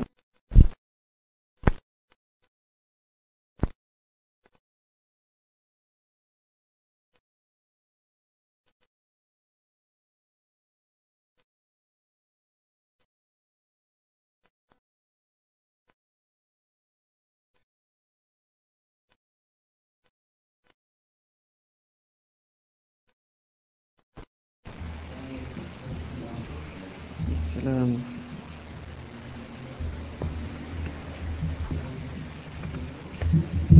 بسم الله الرحمن الرحيم. الحمد لله والصلاة والسلام على رسول الله وآله وصحبه أجمعين. أما بعد فإن خير الكلام كلام الله وخير الهدي هدي محمد صلى الله عليه وسلم وشر الأمور محدثاتها وكل بدعة ضلالة. أعوذ بالله من الشيطان الرجيم بسم الله الرحمن الرحيم قل أعوذ برب الناس ملك الناس إله الناس من شر الوسواس الخناس الذي يوسوس في صدور الناس من الجنة والناس സ്നേഹം നിറഞ്ഞ എൻ്റെ സഹോദരന്മാരെ അള്ളാഹുവിന്റെ വിധിവിലക്കണം ജീവിക്കാൻ ഞാൻ ആദ്യമായി എന്നെയും നിങ്ങളെ എല്ലാവരെയും ഉപദേശിക്കുകയാണ്. നാം പറഞ്ഞ കഴിഞ്ഞ പ്രാവശ്യം പറഞ്ഞൊരു കാര്യത്തിന്റെ വളരെ കുറഞ്ഞ ഭാഗങ്ങൾ പറഞ്ഞ് ഞാൻ എന്റെ വാക്കുകൾ അവസാനിപ്പിക്കാൻ ഉദ്ദേശിക്കുന്നു. നാം കഴിഞ്ഞ ക്ലാസ്സിൽ വളരെ വ്യക്തമായി ചില കാര്യങ്ങളെക്കുറിച്ച് പരാമർശിച്ചിരുന്നു. എന്താണെന്നാൽ സത്യവിശ്വാസത്തിന്റെ പ്രകാശം ഉൾക്കൊള്ളുന്നവരും അതിനനിവാര്യമായ മനുഷ്യന്റെ ഹൃദയത്തിൽ ഈമാനിന്റെ ശക്തിക്ക് വേണ്ടി അനിവാര്യമായി ഉണ്ടാകേണ്ടുന്ന പ്രവാചക സ്നേഹത്തെക്കുറിച്ച്. പ്രവാചക സ്നേഹത്തെക്കുറിച്ച് ഇബിനുർ റജബ് റഹ്മഹുള്ള പറഞ്ഞ ഉദ്ധരണികളും നാം കേട്ടുകഴിഞ്ഞു. കാരണം നിർബന്ധമായി പ്രവാചകൻ അല്ലെങ്കിൽ അള്ളാഹു പ്രവാചകനിലൂടെ നമുക്ക് എത്തിച്ചു തന്ന കൽപ്പനകൾ നിർബന്ധമായ കൽപ്പനകൾ നാം അനുഷ്ഠിക്കൽ നിർബന്ധമായ പ്രവാചക സ്നേഹത്തിൽപ്പെട്ടതാണ്.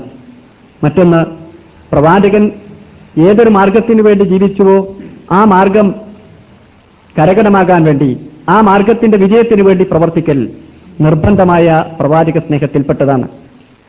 ആ പ്രവാചക ചരിയെ അല്ലെങ്കിൽ ആ പ്രവാചകനെ അവമതിക്കുകയും അവഹേളിക്കുകയും ആ പ്രവാചകന്റെ മഹത്വത്തിന് നിരക്കാത്ത പ്രവർത്തനങ്ങൾ നടത്തുന്നവർക്കെതിരിൽ അല്ലെങ്കിൽ ആ ചര്യക്കെതിരിൽ നീങ്ങുന്നവർക്കെതിരിൽ സർവശക്തിയും ഉപയോഗിച്ച് രംഗത്തിറങ്ങൽ നിർബന്ധമായ പ്രവാചക സ്നേഹത്തിൽപ്പെട്ടതാണെന്ന് മനസ്സിലാക്കി. മറ്റൊന്ന് പ്രവാചകന്റെ ചര്യകളും പ്രവാചകന്റെ മാതൃകകളും കുടിൽ തൊട്ട് കൊട്ടാരം വരെയുള്ള ജീവിതത്തിൽ പകർത്തുകയും ഭക്ഷണകാര്യങ്ങളിൽ പാനീയങ്ങളിൽ വസ്ത്രാധികാരങ്ങളിൽ ജീവിതത്തിന്റെ മറ്റു ചുറ്റുപാടുകളിലൊക്കെ സ്വീകരിക്കൽ ഈ പ്രവാചകന്റെ മഹത്വത്തെ മഹത്വപ്പെടുത്തുന്ന പ്രവാചക സ്നേഹങ്ങളിൽപ്പെട്ടതാണെന്ന് മനസ്സിലാക്കി കഴിഞ്ഞു. ഇതിനു പുറമെ പ്രവാചക സ്നേഹത്തിന്റെ പേരിൽ പ്രവാചകൻ കൽപ്പിക്കാത്തതും അനുചരന്മാർ സ്വീകരിക്കാത്ത രൂപം സ്വീകരിക്കുന്നതും പ്രവാചകൻ ഇഷ്ടപ്പെടാത്ത കാര്യമായതുകൊണ്ട് അത് പ്രവാചക സ്നേഹത്തിന് വിരുദ്ധമാണെന്നും കഴിഞ്ഞ ക്ലാസ്സിൽ നാം പറഞ്ഞു കഴിഞ്ഞിരുന്നു. ഇനി ഞാൻ പറയുന്നത് അതിന്റെ കുറച്ച് ഭാഗങ്ങൾ കൂടി പരാമർശിച്ചുകൊണ്ടാണ് ഞാൻ എന്റെ പുതിയ ഒരു കാര്യം പറയാൻ ഉദ്ദേശിക്കുന്നു. നമുക്കറിയാം സ്നേഹം പലവിധത്തിലാണ്. അത് ഞാൻ കഴിഞ്ഞ ക്ലാസ്സിൽ സൂചിപ്പിച്ചിരുന്നു. നമ്മൾ ഭാര്യമാരെയും സന്താനങ്ങളെയും പിതാക്കന്മാരെയും സ്നേഹിതന്മാരെയും അയൽക്കാരെയും സ്നേഹിക്കാറുണ്ട്. ശറയായ അർത്ഥത്തിലുള്ള സ്നേഹം ഈ ഒരു സ്നേഹമല്ല. പരലോകത്തിൽ പ്രതിഫലം കാക്ഷിച്ചുകൊണ്ടുള്ള ഒരു സ്നേഹം. ഈ സ്നേഹം നിരുപാധികമായിട്ടുള്ള സ്നേഹം എന്ന് പറഞ്ഞാൽ ആർക്കും തന്നെ അത്തരത്തിലൊരു സ്നേഹം അനുവദിച്ചു കൊടുക്കാൻ കഴിയാത്ത സ്നേഹം. അതത്രേ അള്ളാഹുവിനോടും അവന്റെ പ്രവാചകനോടുമുള്ള സ്നേഹം. അള്ളാഹുവിന്റെ പ്രവാചകനെ സ്നേഹിക്കൽ യഥാർത്ഥത്തിൽ അള്ളാഹുവിനെ സ്നേഹിക്കുന്നതിന് തുല്യം അള്ളാഹുവിനെ സ്നേഹിക്കലാണ്. അതുകൊണ്ടാണ് പടച്ചതമ്പുരാൻ തന്നെ പറയാൻ വേണ്ടി കൽപ്പിക്കുന്നത് ഇൻകുന്തും തൊഹിബോൻ അള്ളാഹ പത്തനി യുഹിബുക്കും നിങ്ങൾ അള്ളാഹുവിനെ സ്നേഹിക്കുന്നുണ്ടെങ്കിൽ എന്നെ നിങ്ങൾ പിൻപറ്റേണ്ടതാണ്. അള്ളാഹുവിനെ സ്നേഹിക്കുന്നുണ്ടെങ്കിൽ നിങ്ങൾ എന്നെ പിൻപറ്റേണ്ടതാണ്. കാരണം അള്ളാഹുവിന്റെ മാർഗത്തിലേക്കുള്ള കവാടങ്ങൾ തുറക്കുന്നത് എന്നിലൂടെയാണ്. അള്ളാഹുവിനെ കുറിച്ച് പരിചയപ്പെടുത്തി തന്നത് ഈ മരണത്തിന് ശേഷം ഒരു ജീവിതമുണ്ടെന്നും ജീവിതത്തിൽ മഹത്തായ അനുഗ്രഹങ്ങളുണ്ടെന്നും തിന്മകൾ പ്രവർത്തിച്ചു കഴിഞ്ഞാൽ അവൻ മഹാനിർഭാഗ്യവാനായി പോയി നരകത്തിൽ പതിക്കേണ്ടി വരുമെന്ന മുന്നറിയിപ്പ് നൽകി ഈ സമുദായത്തെ സ്നേഹിച്ച പ്രവാചകനാണ്. അതുകൊണ്ട് ആ പ്രവാചകനിലൂടെ മാത്രമാണ് അള്ളാഹുവിനെ കണ്ടെത്താൻ കഴിയുന്നത്. അതുകൊണ്ട് തന്നെ ഇസ്ലാം സ്നേഹത്തിന്റെ പ്രകടനങ്ങളിൽ വ്യക്തമായ ചില നിയന്ത്രണങ്ങൾ ഏർപ്പെടുത്തി. ഖലീലുല്ലാഹി ഇബ്രാഹിം നബി അലൈഹി സ്വലാത്തു വസ്സലാമിനെ കുറിച്ചൊക്കെ നമുക്കറിയാമല്ലോ. അദ്ദേഹത്തെ സ്നേഹിക്കുന്ന മക്ക ജനത സ്നേഹത്തിന്റെ പാരമതിയിലെത്തിയപ്പോൾ അദ്ദേഹത്തിന്റെ വിഗ്രഹമുണ്ടാക്കി നിക്ഷേപിക്കുകയും വിഗ്രഹത്തിന് ചുറ്റും പ്രദക്ഷിണം വെക്കുകയും ചെയ്തു. ഇതായിരുന്നു അവർ ചെയ്തിരുന്ന സ്നേഹം പ്രവാചക സ്നേഹം. അതുപോലെ തന്നെയാണ് ഉസൈർ. ഉസൈർ അലൈഹി സ്വലാമിനെയും സ്നേഹിച്ചത് അപ്രകാരമായിരുന്നു. ഉസൈർ ഉബിനുള്ള അദ്ദേഹം അതിന്റെ ഏറ്റവും ഉന്നതിയിലെത്തിയപ്പോൾ പ്രവാചകന്റെ പുത്രനാണ് ഉസൈർ എന്ന് പറയുകയുണ്ടായി. ഈസാ സ്വലാത്തു വസ്സലാമിനെ കുറിച്ചും സ്നേഹത്തിന്റെ പാരമ്പര്യയിലെത്തിയപ്പോൾ അതാണ് പറഞ്ഞത്. മറ്റൊന്ന് അനുകരണമാണ് സ്നേഹത്തിന്റെ ഒരു മുഖമുദ്ര. പാര- പരമ്പരാഗതമായി മനുഷ്യൻ സ്നേഹിക്കാൻ ഉപയോഗിക്കുന്ന മാർഗങ്ങളാണ് മനുഷ്യൻ ഉപയോഗിച്ചു വന്നിരുന്നത്. പരമ്പരാഗതമായിട്ടുള്ള കാര്യങ്ങൾക്ക് ഇസ്ലാമിൽ യാതൊരു സ്ഥാനവുമില്ല. അള്ളാഹു കൽപ്പിക്കുന്നത് പരമ്പരാഗതമായ കാര്യങ്ങളെ പിൻപറ്റാനല്ല. അതുകൊണ്ടാണ് പുരോഗമനവാദിയാണ് യഥാർത്ഥത്തിൽ ഒരു മുസ്ലിം എന്ന് പറയുന്നത്. പുരോഗമനവാദി എന്ന് പറയുമ്പോൾ നമ്മുടെ മുന്നിൽ ഒരു ചിത്രമുണ്ട്. പഴഞ്ചൻ ആചാരങ്ങളെയൊക്കെ തള്ളിക്കളഞ്ഞതാണ് യഥാർത്ഥത്തിൽ പുരോഗമനവാദി എന്ന്. അല്ല മനുഷ്യനെ പുരോഗതിയിലേക്ക് നയിക്കുന്ന വാദം ഉൾക്കൊള്ളുന്നവൻ എന്നാണ് പുരോഗമനവാദി എന്നതുകൊണ്ട് ഞാൻ ഉദ്ദേശിക്കുന്നത്. മനുഷ്യന്റെ പുരോഗമനം ആത്മീയമായ ഉന്നമനവും ആത്മീയമായ പുരോഗതിയാണ്. അതിലേക്ക് നയിക്കുന്ന ഏതൊരു വ്യവസ്ഥിതിയും ഏതൊരു സിദ്ധാന്തവും പുരോഗമനവാദമാണ്. അതുകൊണ്ട് തന്നെ പഴഞ്ചൻ ആചാരങ്ങളാണ് കഴിഞ്ഞ കാലങ്ങളിൽ എന്തൊക്കെയോ തെളിവുകൾ കൂടാതെ ചെയ്തതൊക്കെ ജീവിതത്തിൽ പകർത്തുകയും അതൊക്കെ ആചാരങ്ങളായി കണക്കാക്കുകയും ചെയ്യുക എന്നത്. ഇതായിരുന്നു മുൻഗാമികൾക്കൊക്കെ ഉണ്ടായിരുന്നത്. അതിന് അവർ പിന്ബലവും നൽകിയിരുന്നത് കാലു അജദിനാലഹി ആബാന വല്ലാഹു അമറനാ ബിഹ എന്നൊക്കെയാണ്. എന്ത് നീതകൃത്യങ്ങൾ ചെയ്താലും അവർ വരവ് വെക്കൽ അത് പൂർവപിതാക്കന്മാർ ചെയ്തു വെച്ചതാണ് പടച്ചോൻ അങ്ങനെ കൽപ്പിച്ചിട്ടുണ്ടാകും. അല്ലെങ്കിൽ അവരുടെ പണ്ഡിതന്മാരോ അല്ലെങ്കിൽ അവരുടെ പുരോഹിതന്മാരോ അവർക്ക് നന്മയായി കാണിച്ചു കൊടുത്തേക്കാം എന്നാണ്. ഈ അടുത്ത കാലത്ത് ഒരു ഹൈന്ദവ സുഹൃത്തിനോടുമായി ഞാൻ പരിചയപ്പെട്ടുപോയി.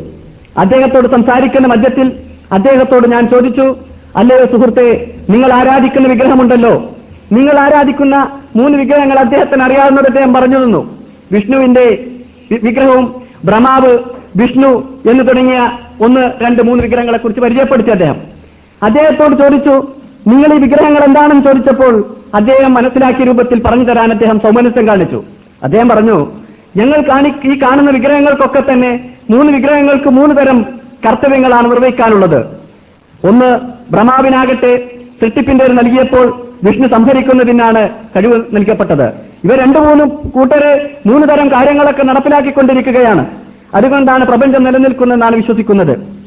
പക്ഷേ ഏകനായ ഒരു ദൈവമുണ്ടെന്നും ഇതിനെ എല്ലാം നിയന്ത്രിക്കുന്ന ഒരു ദൈവമാണെന്ന് വിശ്വാസമുണ്ടോ എന്ന് ചോദിച്ചപ്പോൾ അത് ഞങ്ങൾക്കുണ്ട് എന്നാണ് അദ്ദേഹം പറഞ്ഞത്. വൈരുദ്ധ്യങ്ങളുടെ കലവറയാണെങ്കിലും ഞങ്ങൾ ചോദിക്കുന്ന കൂട്ടത്തിൽ ചോദിച്ചുപോയി നിങ്ങൾ ഈ വിഗ്രഹത്തെ ആരാധിക്കുന്നത് കൊണ്ട് നിങ്ങൾക്ക് കിട്ടാവുന്ന നേട്ടം എന്താണ്? ദൈവ ഈ വിഗ്രഹത്തിന്റെ മുന്നിൽ നിൽക്കുമ്പോൾ മാത്രമാണോ നിങ്ങൾക്ക് യഥാർത്ഥത്തിൽ ദൈവത്തിന്റെ കടാക്ഷം നിങ്ങളിൽ ചൊരിയുന്നതെന്ന് ചോദിച്ചപ്പോൾ വിഗ്രഹം അനിവാര്യമാണെന്ന് ഞങ്ങൾക്ക് വിശ്വാസമില്ല. ദൈവത്തിന്റെയും ഞങ്ങളുടെയും ഇടയിലുള്ള വിഗ്രഹങ്ങൾ ഒരിക്കലും അനിവാര്യമാണെന്ന് ഞങ്ങൾ വിശ്വസിക്കുന്നില്ല. പുരോഹിതന്മാർ നിർദ്ദേശിച്ചിരിക്കുന്നു ഞങ്ങളോട് വിഗ്രഹങ്ങളെ വെക്കണമെന്ന് അതുകൊണ്ട് ഞങ്ങൾ വിഗ്രഹത്തെ സ്ഥാപിക്കുന്നു എന്നാണ്. മറ്റൊന്നവർ പറഞ്ഞത് വിഗ്രഹം ഞങ്ങളുടെ മുന്നിൽ ഉണ്ടാകുന്നത് ഞങ്ങളുടെ ദൃഢമനസ്കതയ്ക്ക് വേണ്ടിയാണ് ഞങ്ങൾ വിഗ്രഹങ്ങളുടെ മുന്നിൽ നിൽക്കുന്നത്. അപ്പോൾ ഞങ്ങൾക്ക് ആ വിഗ്രഹത്തിന്റെ മുന്നിൽ നിൽക്കുമ്പോൾ ഞങ്ങൾക്ക് ആ ദൈവങ്ങളെക്കുറിച്ചുള്ള പ്രധാനമായിട്ടൊരു ഇഖ്ലാസ് മനസ്സിന്റെ അഗാധതയിൽ ഞങ്ങൾ സംസാരിക്കുന്ന ആ ശക്തിയെക്കുറിച്ചുള്ള ഒരു ബോധം ഞങ്ങൾക്ക് ഉണ്ടാകാൻ വേണ്ടിയാണ് വിഗ്രഹങ്ങൾ സ്ഥാപിച്ചതെന്നാണ് അദ്ദേഹം ഞങ്ങളോട് പറഞ്ഞത്. നോക്കൂ നിങ്ങൾ വളരെ നല്ല രീതിയിലാണ് അദ്ദേഹത്തിന്റെ വിശദീകരണം. പക്ഷേ ഇസ്ലാം അത് അംഗീകരിക്കുന്നില്ല. കാരണം മനുഷ്യന്റെ ബുദ്ധിക്കോ യുക്തിക്കോ ചിന്തക്കോ ഇസ്ലാമിൽ യാതൊരു സ്ഥാനവുമില്ല. പടച്ചിടമ്പുരാന്റെ കൽപ്പനകൾ അദൃശ്യമായ ലോകത്ത് അദൃശ്യനായ സൃഷ്ടാവ് മലായിക്കത്തുകൾ തുടങ്ങിയ ലൈവിയായ കാര്യങ്ങളെക്കുറിച്ച് വ്യക്തമായ ബോധനം നൽകിക്കൊണ്ടാണ് പ്രവാചകന്മാരെ നിയോഗിച്ചത്. അവർ നമ്മോട് കൽപ്പിച്ചതാണ് യഥാർത്ഥത്തിൽ മതത്തിന്റെ മാർഗമെന്ന്. അവർ പടച്ചിടമ്പുരാൻ പറഞ്ഞു നിങ്ങൾ എന്നിലേക്ക് അടുക്കുക.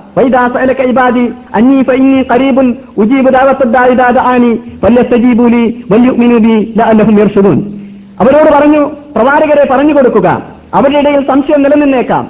നിങ്ങൾ നിന്നോട് പല കാര്യത്തെക്കുറിച്ചും അവർ ഇങ്ങോട്ട് ചോദിച്ചേക്കാം. യസ് അലൂന മഹിയൽ യസ് അലൂന കാനിൽ മൈസർ യസ് അലൂനക്കാം മാതായും ഫിക്കൂൻ തുടങ്ങിയ കാര്യങ്ങളൊക്കെ നിന്നോട് ചോദിച്ചേക്കാം. എന്താണ് ചിലവഴിക്കേണ്ടത് എന്ന് അവർ നിന്നോട് ചോദിച്ചേക്കാം. കാനിൽ മഹേൽ ആർത്തവ കാര്യത്തെക്കുറിച്ച് നിന്നോട് അവർ ചോദിക്കും. അതൊക്കെ നീ പറഞ്ഞേക്കുക. വയസ് അലൂനക്ക അനിൽ ഹംറുവൽ വൽ മൈസർ കല്ലിനെക്കുറിച്ചും ചുതാണ്ടത്തെക്കുറിച്ചൊക്കെ നിന്നോട് ചോദിച്ചേക്കാം. അതൊക്കെ അവർ നിന്നോട് ചോദിക്കുന്ന കാര്യങ്ങളാണ്.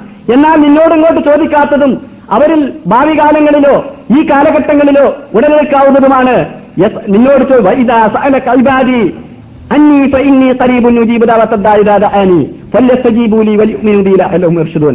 സാമ്പത്തിക കാര്യത്തെക്കുറിച്ച് അന്വേഷിക്കുന്ന നമുക്കറിയാമല്ലോ അതാരും അങ്ങോട്ട് പറഞ്ഞു കൊടുക്കേണ്ട ആവശ്യമല്ല നമുക്കറിയാം. എത്തലൂനൊക്കെ മാതായും ഫിക്കൂൻ എന്താണ് ചെലവാക്കേണ്ടത്? അത് നമുക്കൊക്കെ അറിയാം. നമ്മൾ എന്തൊക്കെയാണ് ചെലവാക്കേണ്ടത് എന്നൊക്കെ ചോദിക്കും. അപ്പോ അതൊക്കെ എല്ലാ മതവിഭാഗങ്ങളുടെ ഇടയിലുള്ളൊരു പരമ്പരാഗതമായിട്ട് തുറന്നു വരുന്ന കാര്യമാണ് ചെലവാക്കൽ. ചെലവാക്കലിൽ എല്ലാ മതവിശ്വാസികളും ഒരു കണക്കിനല്ലെങ്കിൽ മറ്റൊരു കണക്കിന് വളരെ ലാവിഷായിട്ട് വളരെ ദുർവ്യയത്തോടു കൂടെ ചെലവഴിക്കുന്നത് കാണാം. പ്രധാനപ്പെട്ട ആരാധനാ കേന്ദ്രങ്ങൾ മുസ്ലിങ്ങളുടെ യഥാർത്ഥത്തിലുള്ള ഇസ്ലാമിക ആചാരങ്ങളും യഥാർത്ഥത്തിൽ ഖുർആാനിന്റെയും സുന്നത്തിന്റെയും അടിസ്ഥാനത്തിൽ നടക്കുന്ന ഏതൊരു ഏതൊരുവിധ ആരാധനാലയം പരിശോധിച്ചാൽ പണത്തിന്റെ യാതൊരു ഏർപ്പാടും അവിടെ ഉണ്ടാവില്ല എന്നർത്ഥം. എവിടെയൊക്കെ പണപ്പിരിവുകൾ നടക്കുന്നുണ്ടോ എവിടെയൊക്കെ നിധികുംഭങ്ങൾ ശേഖരിക്കപ്പെട്ടിട്ടുണ്ടോ പണത്തിന്റെയോ ധനത്തിന്റെയോ പിന്നിൽ എവിടെയൊക്കെ ശേഖരങ്ങളും ആരാധനകളും നടത്തപ്പെടുന്നുണ്ടോ അതൊക്കെ തന്നെ ചുരുക്കിന്റെയോ അല്ലെങ്കിൽ അന്ധവിശ്വാസത്തിന്റെയോ അല്ലെങ്കിൽ വിജയത്തിന്റെയോ കേന്ദ്രങ്ങളായിരിക്കും നമുക്കെന്നറിയാം. നോക്കൂ നിങ്ങൾ കൈബാലയം. നിങ്ങൾ നോക്കൂ കൈബാലയത്തിന്റെ ശ്രദ്ധതയുള്ള മറ്റെന്തെങ്കിലും മന്ദിരങ്ങൾ ലോകത്തിൽ മറ്റൊരു മതവിശ്വാസികൾക്ക് കണ്ടെത്താൻ കഴിഞ്ഞിട്ടില്ല എന്നാണ്. ഒരു ക്രിസ്തീയ സുഹൃത്ത് ഒരിക്കൽ എന്നോട് പറയുകയുണ്ടായി ഇതുപോലെ മുസ്ലിങ്ങളെ പോലെ നാനാഭാഗത്തു നിന്നും നാനാവിധത്തിലുള്ള ജനങ്ങൾ ഒരുമിച്ച് കൂടുന്ന ഒരു പ്രദേശം ആർക്കും തന്നെ ലോകത്തിലുള്ളതായി ഞങ്ങൾക്കറിവില്ല ഏതെങ്കിലും ഒരു പ്രദേശത്ത് ആളുകൾ ഏതെങ്കിലും പ്രദേശത്ത് ഒരുമിച്ച് കൂടി അവിടെ ആരാധനാകർമ്മങ്ങൾ നടത്തിയേക്കാം. ലോകത്തിന്റെ കേന്ദ്രമായി വർത്തിക്കുന്ന ഒരു ആരാധനാലയം മുസ്ലിങ്ങൾക്ക് മാത്രമാണ് എന്ത് ചെയ്യാൻ സമ്മതിക്കുകയുണ്ടായി. അവിടെ പണപ്പിരിവിന്റെ പ്രശ്നമില്ല. പണപ്പിരിവുണ്ടോ? ഇല്ല. അവിടെ എങ്ങാനും ഒരു കുറ്റിയെങ്ങാനും വെച്ചിട്ടുണ്ടെങ്കിൽ നിറഞ്ഞൊഴുകുമായിരുന്നു. ജനങ്ങളൊക്കെ ഇവിടുന്ന് അജിന് വന്നു കഴിഞ്ഞാൽ ആളുകൾ ചോദിക്ക പലപ്പോഴൊക്കെ തമാശക്ക് വേണ്ടിയിട്ട് അവരിങ്ങനെ അന്വേഷിക്കുന്നതും പതറുന്നതും കാണാം. കാരണം അവർക്ക് എവിടെയെങ്കിലും ആരാധനക്കായി ചെന്നിട്ടുണ്ടെങ്കിൽ പോക്കറ്റിലിരിക്കുന്ന പൈസ എവിടെയെങ്കിലും നിക്ഷേപിക്കണമെന്ന അതിയായ ആഗ്രഹം. അത് എല്ലാവർക്കും സ്വാഭാവികമായിട്ട് ഉണ്ടാകാറുണ്ട്. പക്ഷേ മുസ്ലിങ്ങളുടെ ആരാധനാ കേന്ദ്രങ്ങളിലൊന്നും തന്നെ അത്തരത്തിലുള്ള ഏർപ്പാടുകൾ ഉണ്ടായിരുന്നില്ല. അപ്പൊ ഞാൻ പറഞ്ഞത് സമ്പത്ത് ചെലവഴിക്കുന്നതിനെ കുറിച്ചാണ് സമ്പത്ത് ചെലവഴിക്കുന്ന ഒരുപാട് ആരാധനാലയങ്ങളുണ്ട്. ആരാധനാലയങ്ങളിലെ ആരാധന ആലയങ്ങളിലെ ബിംബങ്ങൾക്ക് സമീപമുള്ള വലിയ പണത്തിന്റെ സഞ്ചികൾ നിറഞ്ഞ് കവിയുന്ന കാഴ്ചകളാണ്. അത് എണ്ണിത്തിട്ടപ്പെടുത്താൻ കഴിയാത്തത്ര സമ്പത്ത് അവിടെ കവിഞ്ഞൊഴുകുന്നു. എന്താണ് ഇതൊക്കെ പ്രശ്നം? അവർക്ക് ചെലവഴിക്കണമെന്ന ആഗ്രഹമുണ്ട് ചെലവഴിക്കുന്നവർ നിർലോഭമായിട്ട് ചെലവഴിക്കുന്നവരെ നമുക്ക് കാണാം. അപ്പൊ മനുഷ്യന്മാരെല്ലാം അത് ആൾക്കാരും ചെലവഴിക്കുന്നവരുണ്ട്. യെസ് അലൂനക്കാനിൽ മഹിൽ ആർത്തവകാര്യത്തെക്കുറിച്ച് ചോദിച്ചേക്കാം. കാരണം മുൻകാലഘട്ടത്തിൽ തന്നെ ആർത്തവത്തെക്കുറിച്ച് നമ്മുടെ അടുത്ത് ഹിന്ദുക്കളുടെയിലും വിശ്വാസം ഉണ്ടല്ലോ ആർത്തകാരികൾക്കും അതുപോലെ തന്നെ കുറച്ച് ആളുകൾക്ക് കുറച്ച് ആചാരങ്ങളും അനുഷ്ഠാനങ്ങളൊക്കെ അതിന്റെ വിശ്വാസങ്ങളും നിലനിൽക്കുന്നുണ്ട്. അപ്പൊ അങ്ങനത്തെ ആചാരങ്ങളെക്കുറിച്ചൊക്കെ കുറിച്ചൊക്കെ സാമൂഹികവുമായി ബന്ധപ്പെട്ട പല കാര്യങ്ങളൊക്കെ നിന്നോട് ചോദിച്ചേക്കാം. പക്ഷേ അവർ ചോദിക്കാത്തൊരു കാര്യമുണ്ട്. നീ അവർക്ക് അങ്ങോട്ട് പറഞ്ഞു കൊടുക്കേണ്ട കാര്യം. അതാണ് വഇദാ സഅലക ഇബാദി അന്നീ ഫഇന്നീ ഖരീബുൻ നിന്നോട് ചോദിക്കാത്തതും നീ അവർക്ക് നിർബന്ധപൂർവം പറഞ്ഞു കൊടുക്കേണ്ടതുമായ കാര്യം. അതാണ് എന്നെക്കുറിച്ചുള്ള അറിവ്.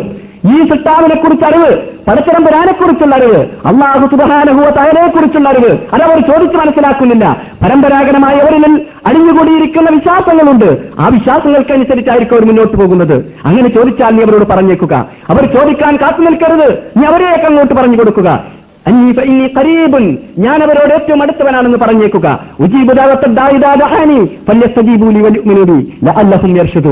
എന്നെ അവർ വിളിച്ച് പ്രാർത്ഥിച്ചിട്ടുണ്ടെങ്കിൽ ഞാൻ അവരുടെ പ്രാർത്ഥനയ്ക്ക് ഉത്തരം ചെയ്യുമെന്നും അവർ എനിക്ക് ഉത്തരം ചെയ്യട്ടെ. അത് എന്നിലേക്ക് മടങ്ങുകയും എന്റെ കൽപ്പനകൾ അനുസരിച്ച് ജീവിക്കുകയും എന്റെ വിളിക്ക് ഉത്തരം ചെയ്യുകയും ചെയ്യട്ടെ എന്ന് അവർക്ക് അങ്ങോട്ട് പറഞ്ഞു കൊടുക്കുക എന്ന്.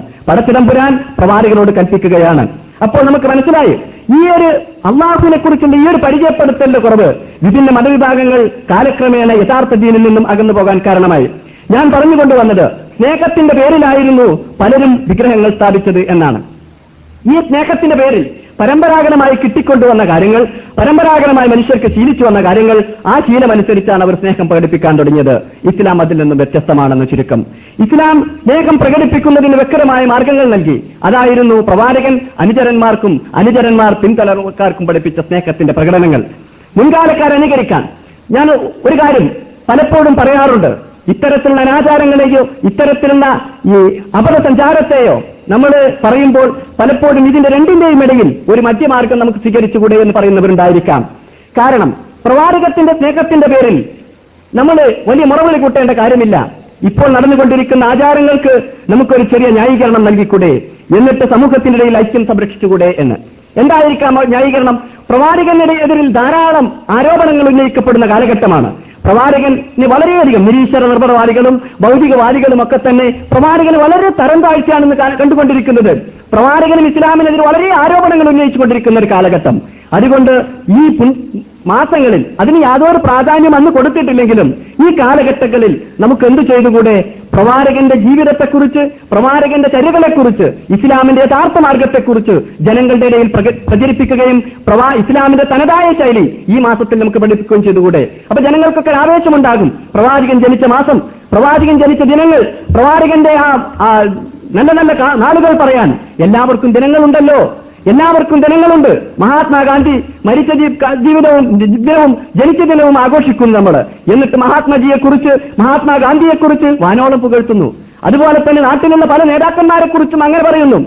ശ്രീകൃഷ്ണ ജയന്തി ആഘോഷിച്ചുകൊണ്ട് ശ്രീകൃഷ്ണനെ കുറിച്ച് വളരെയധികം പറഞ്ഞു പുകഴ്ത്തിക്കൊണ്ട് ഘോഷയാത്രകൾ സംഘടിപ്പിക്കുന്നു. ഇങ്ങനെയൊക്കെ മറ്റു മതവിഭാഗങ്ങളൊക്കെ നടത്തുമ്പോൾ മുസ്ലിങ്ങൾ മാത്രം മാറി നിൽക്കുകയും അതുപോലെ ഈ പ്രവാചകനെതിരിൽ വരുന്ന ആരോപണങ്ങൾ ഉന്നയിക്കുന്ന സുവർണമായ അവസരം ആധുനിക സജ്ജീകരണം ഉപയോഗിച്ചുകൊണ്ട് നടത്തിക്കൂടാ? പലപ്പോഴും ചിന്തിക്കാറുണ്ട് മനുഷ്യന്മാർ ചിന്തിക്കാറുണ്ട്. പക്ഷേ ഇവിടെ നമ്മളും ചിന്തിക്കേണ്ടതുണ്ട്. മുൻകഴിഞ്ഞ കാലങ്ങളോ ഏതെങ്കിലും സമൂഹത്തിൽ നിലനിൽക്കുന്ന ആചാരങ്ങളോ അനുഷ്ഠാനങ്ങളോ മതത്തിന്റെ പേരിൽ വലിച്ചു കെട്ടി അത് മതത്തിന്റെ ആചാരമായി തീർത്തുകൊണ്ട് ഇസ്ലാമിനെ സ്ഥാപിക്കാൻ ഇസ്ലാം കൽപ്പിച്ചിട്ടില്ല. നമുക്കറിയാം ഏറ്റവും അധികം ആരോപണങ്ങൾ ഉന്നയിക്കപ്പെട്ടതും ഏറ്റവും അധികം അപകീർത്തിക്ക് വേണ്ടി കാരണഭൂതനാക്കപ്പെടുകയും ചെയ്ത ഈസാ നബി അലൈഹി സ്വലാത്തു വസ്സലാമിനെ കുറിച്ച് നമുക്കറിയാം. അദ്ദേഹം ആരായിരുന്നു? പ്രവാചകനായിരുന്നു. തൊട്ട് നിന്ന് സംസാരിച്ചു. പിതാവില്ലാതെ ജനിച്ചു. അങ്ങനെ ജൂതന്മാർ അദ്ദേഹത്തെ വളരെയധികം അപമാനിക്കുന്ന രൂപത്തിൽ അദ്ദേഹത്തെ പരിചയപ്പെടുത്തി കൊടുത്തു. ഈ പരിചയപ്പെടുത്തി കൊടുത്തപ്പോൾ ആ പരിചയപ്പെടുത്തുന്നതിനുള്ള മറുപടി ആയിരുന്നു എന്ത്? ഈസാ നബി അലൈഹി സ്വലാത്തു വസ്സലാം ദൈവപുത്രനാക്കി ഉയർത്തിയത്. ഈസാ നബി അലൈഹി സ്വലാത്തു വസ്സലാമിനെ വളരെ അപകീർത്തിപ്പെടുത്തുന്നതിനുള്ള മറുപടി ആയിക്കൊണ്ടായിരുന്നു ഈസാ നബി അലൈഹി സ്വലാത്തു വസ്സലാം ദൈവപുത്രനാക്കി ഉയർത്തിയത്. ഒരു ഒരു കാര്യത്തിന്റെ ഉണർവാണത്. പക്ഷേ പ്രവാചകന്റെ കാലഘട്ടത്തിലും ഈസാ നബി അലൈഹി സ്വലാത്തു വസ്സലാം പിതാവ് പുത്രൻ പരിശുദ്ധാത്മാവ് തുടങ്ങിയ വാദങ്ങൾ കൊണ്ട് ക്രിസ്ത്യാനികൾ കൊണ്ട് നടന്നിരുന്നു. ആ കാലഘട്ടത്തിലും ജൂതന്മാര് ഈസാ നബി അലൈഹി സ്വലാത്തു വസ്സലാമിനെ അപകീർത്തിപ്പെടുത്തിയിരുന്നു. പക്ഷേ പ്രവാചകൻ നിർദ്ദേശിച്ചില്ല. എന്നാൽ ആ ഈസാ നബി അലൈഹി സ്വലാത്തു വസ്സലാമിന്റെ മറുപടി പ്രകാരം ഈസാ നബി അലൈഹി സ്വലാത്തു വസ്സലാമിനുള്ള വിമർശകർക്ക് മറുപടി കൊടുക്കാൻ ഒരു ദിവസം തിരഞ്ഞെടുക്കുകയും അത് ഈസാ നബി അലൈഹി സ്വലാത്തു വസ്സലാം ജനിച്ച ദിവസം തന്നെ തെരഞ്ഞെടുക്കാൻ തീരുമാനിക്കുകയുമാണെങ്കിൽ നമുക്കൊരു അംഗീകാരമായിരുന്നു. വിമർശനങ്ങൾക്ക് മറുപടി നൽകാൻ പ്രവാചകൻ ഒരിക്കലും അത്തരത്തിലുള്ള മാർഗം സംഘടിപ്പിച്ചില്ല. ഇത് നമുക്ക് മനസ്സിലാക്കാൻ കഴിയുന്ന ഒരു പാഠമുണ്ട്. വിമർശകർക്ക് മറുപടി കൊടുക്കേണ്ടത് ദിവസങ്ങളിലോ ദിനങ്ങളിലോ മാസങ്ങളിലോ അല്ല. മുസൽമാൻ ജീവിക്കുന്ന കാലഘട്ടങ്ങൾ മുഴുവൻ അതിനുള്ള മറുപടിയായി തീരേണ്ടതുണ്ട്. ഈ നബി സ്വലാത്തു വസ്സലാമിനെ കുറിച്ച് നോക്കൂ നിങ്ങൾ. ഇങ്ങനെ വരുന്ന അനാചാരങ്ങളെ കുറിച്ച് എതിർക്കാനും വരുന്ന അനാചാരങ്ങൾ വിമർശിക്കാനും മൊഹറം ഒമ്പതിനും പത്തിനെയും സ്ഥിതിയൊക്കെ നമുക്കറിയാലോ. മൊഹറം ഒമ്പത് പത്തിലുകളിലൊക്കെ തന്നെ മൊഹറത്തിൽ വളരെ ഹസൻ ഹുസൈൻ റലി അള്ളാഹുവിന്റെ വധത്തോടനുബന്ധിച്ചുള്ള ദുഃഖാചരണം നടക്കാനും. ഈ ദുഃഖാചരണം നടക്കുമ്പോൾ നമുക്ക് ആ ദിവസങ്ങളിൽ രണ്ട് ദിവസം സംഘടിപ്പിക്കാം. എന്നിട്ട് എന്ത് ചെയ്യാം? യഥാർത്ഥത്തിൽ എന്താണ് ഹസൻ ഹുസൈൻ അലി അള്ളാഹുവിന് സംഭവിച്ചത് എന്ന് ആ രണ്ട് ദിവസങ്ങളിൽ നമുക്ക് അങ്ങോട്ട് പ്രചരിപ്പിച്ചുകൂടെ? വളരെ സുന്ദരമായ വാദഗതിയാണ്. പക്ഷേ അഹ്ലുസുന്നത്ത് വൽ ജമാഅത്തിന്റെ പണ്ഡിതന്മാരാരും അത്തരത്തിലൊരു തീരുമാനം കൈക്കൊണ്ടില്ല. കാരണം ഇസ്ലാമിന്റെ പ്രചരണത്തിലുള്ള മാർഗങ്ങളല്ല എന്നതുകൊണ്ട് തന്നെ. ഇനി ഞാൻ പറയാൻ ഉദ്ദേശിക്കുന്നത് മറ്റൊരു വിഷയമാണ്. അതുകൊണ്ട് ഞാൻ ഇത്രയും ദീർഘിപ്പിച്ചതിൽ നിന്ന് നിങ്ങൾ എന്നോട് ക്ഷമിക്കണം. ഇനി ഇസ്ലാമിന്റെ ഈമാനിന്റെ യഥാർത്ഥ ചൈതന്യം ഹൃദയത്തിൽ ഉറച്ചു നിർത്തുന്നതിന് വേണ്ടി ആദ്യമായി പ്രവാചക സ്നേഹം ഹൃദയത്തിൽ അടിയുറച്ചു നിർത്തേണ്ടതുണ്ട്. മറ്റൊന്ന് ഹൃദയത്തിലുള്ള പ്രകാശം അണയാതെ സൂക്ഷിക്കേണ്ടതുണ്ട്. ഒരു കെട്ടിടം. ആ കെട്ടിടം തകരാതെ സൂക്ഷിക്കണം. അല്ലെങ്കിൽ ഒരു പ്രകാശം അത് കെടാതെ സൂക്ഷിക്കണം. എന്ത് ചെയ്യണം അതിന്?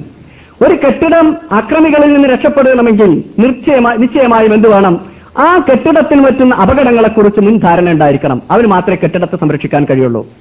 ഏതൊക്കെ ഭാഗത്തു കൂടെ ശത്രു ഈ ഈ കെട്ടിടത്തിൽ ഈ കോട്ടക്കകത്ത് പ്രവേശിക്കും? ഏതൊക്കെ ഭാഗങ്ങൾ ഒഴിഞ്ഞു കിടക്കുന്നുണ്ട്? പഴുതുകൾ ഏതൊക്കെയുണ്ട് ഏതൊക്കെ ജനലുകളാണ് തുറന്നു കിടക്കുന്നത്? ഏതൊക്കെ വാതികൾ തുറന്നു കിടക്കുന്നു? എവിടെയാണ് സുരക്ഷിതമായ മാർഗം? ഈ കോട്ട എങ്ങനെ സംരക്ഷിക്കാം? അതിന് ശത്രു ഇതിന്റെ അകത്തേക്ക് വരുന്ന മാർഗത്തെക്കുറിച്ച് വ്യക്തമായ ബോധം ഉണ്ടായിരിക്കണം. പിന്നെ ശത്രുവിനെ കുറിച്ച് വ്യക്തമായ ബോധം ഉണ്ടായിരിക്കണം. അപ്പൊ മാത്രമാണ് ശത്രുവിനെതിരുള്ള പ്രതിരോധം ശക്തിപ്പെടുത്തുവാനും ശത്രുവിൽ നിന്ന് കോട്ടയെ സംരക്ഷിക്കാനും കഴിയുള്ളൂ. അതുകൊണ്ട് അതിനുള്ള പ്രധാനപ്പെട്ട ഉപാധി ഒന്ന് നമ്മുടെ പ്രത്യക്ഷമായ ശത്രുപിശാച്ചാണ് അതിനുള്ള വാതിലുകൾ പാപകർമ്മങ്ങളാണ്. സത്യവിശ്വാസിയുടെ ഹൃദയത്തിൽ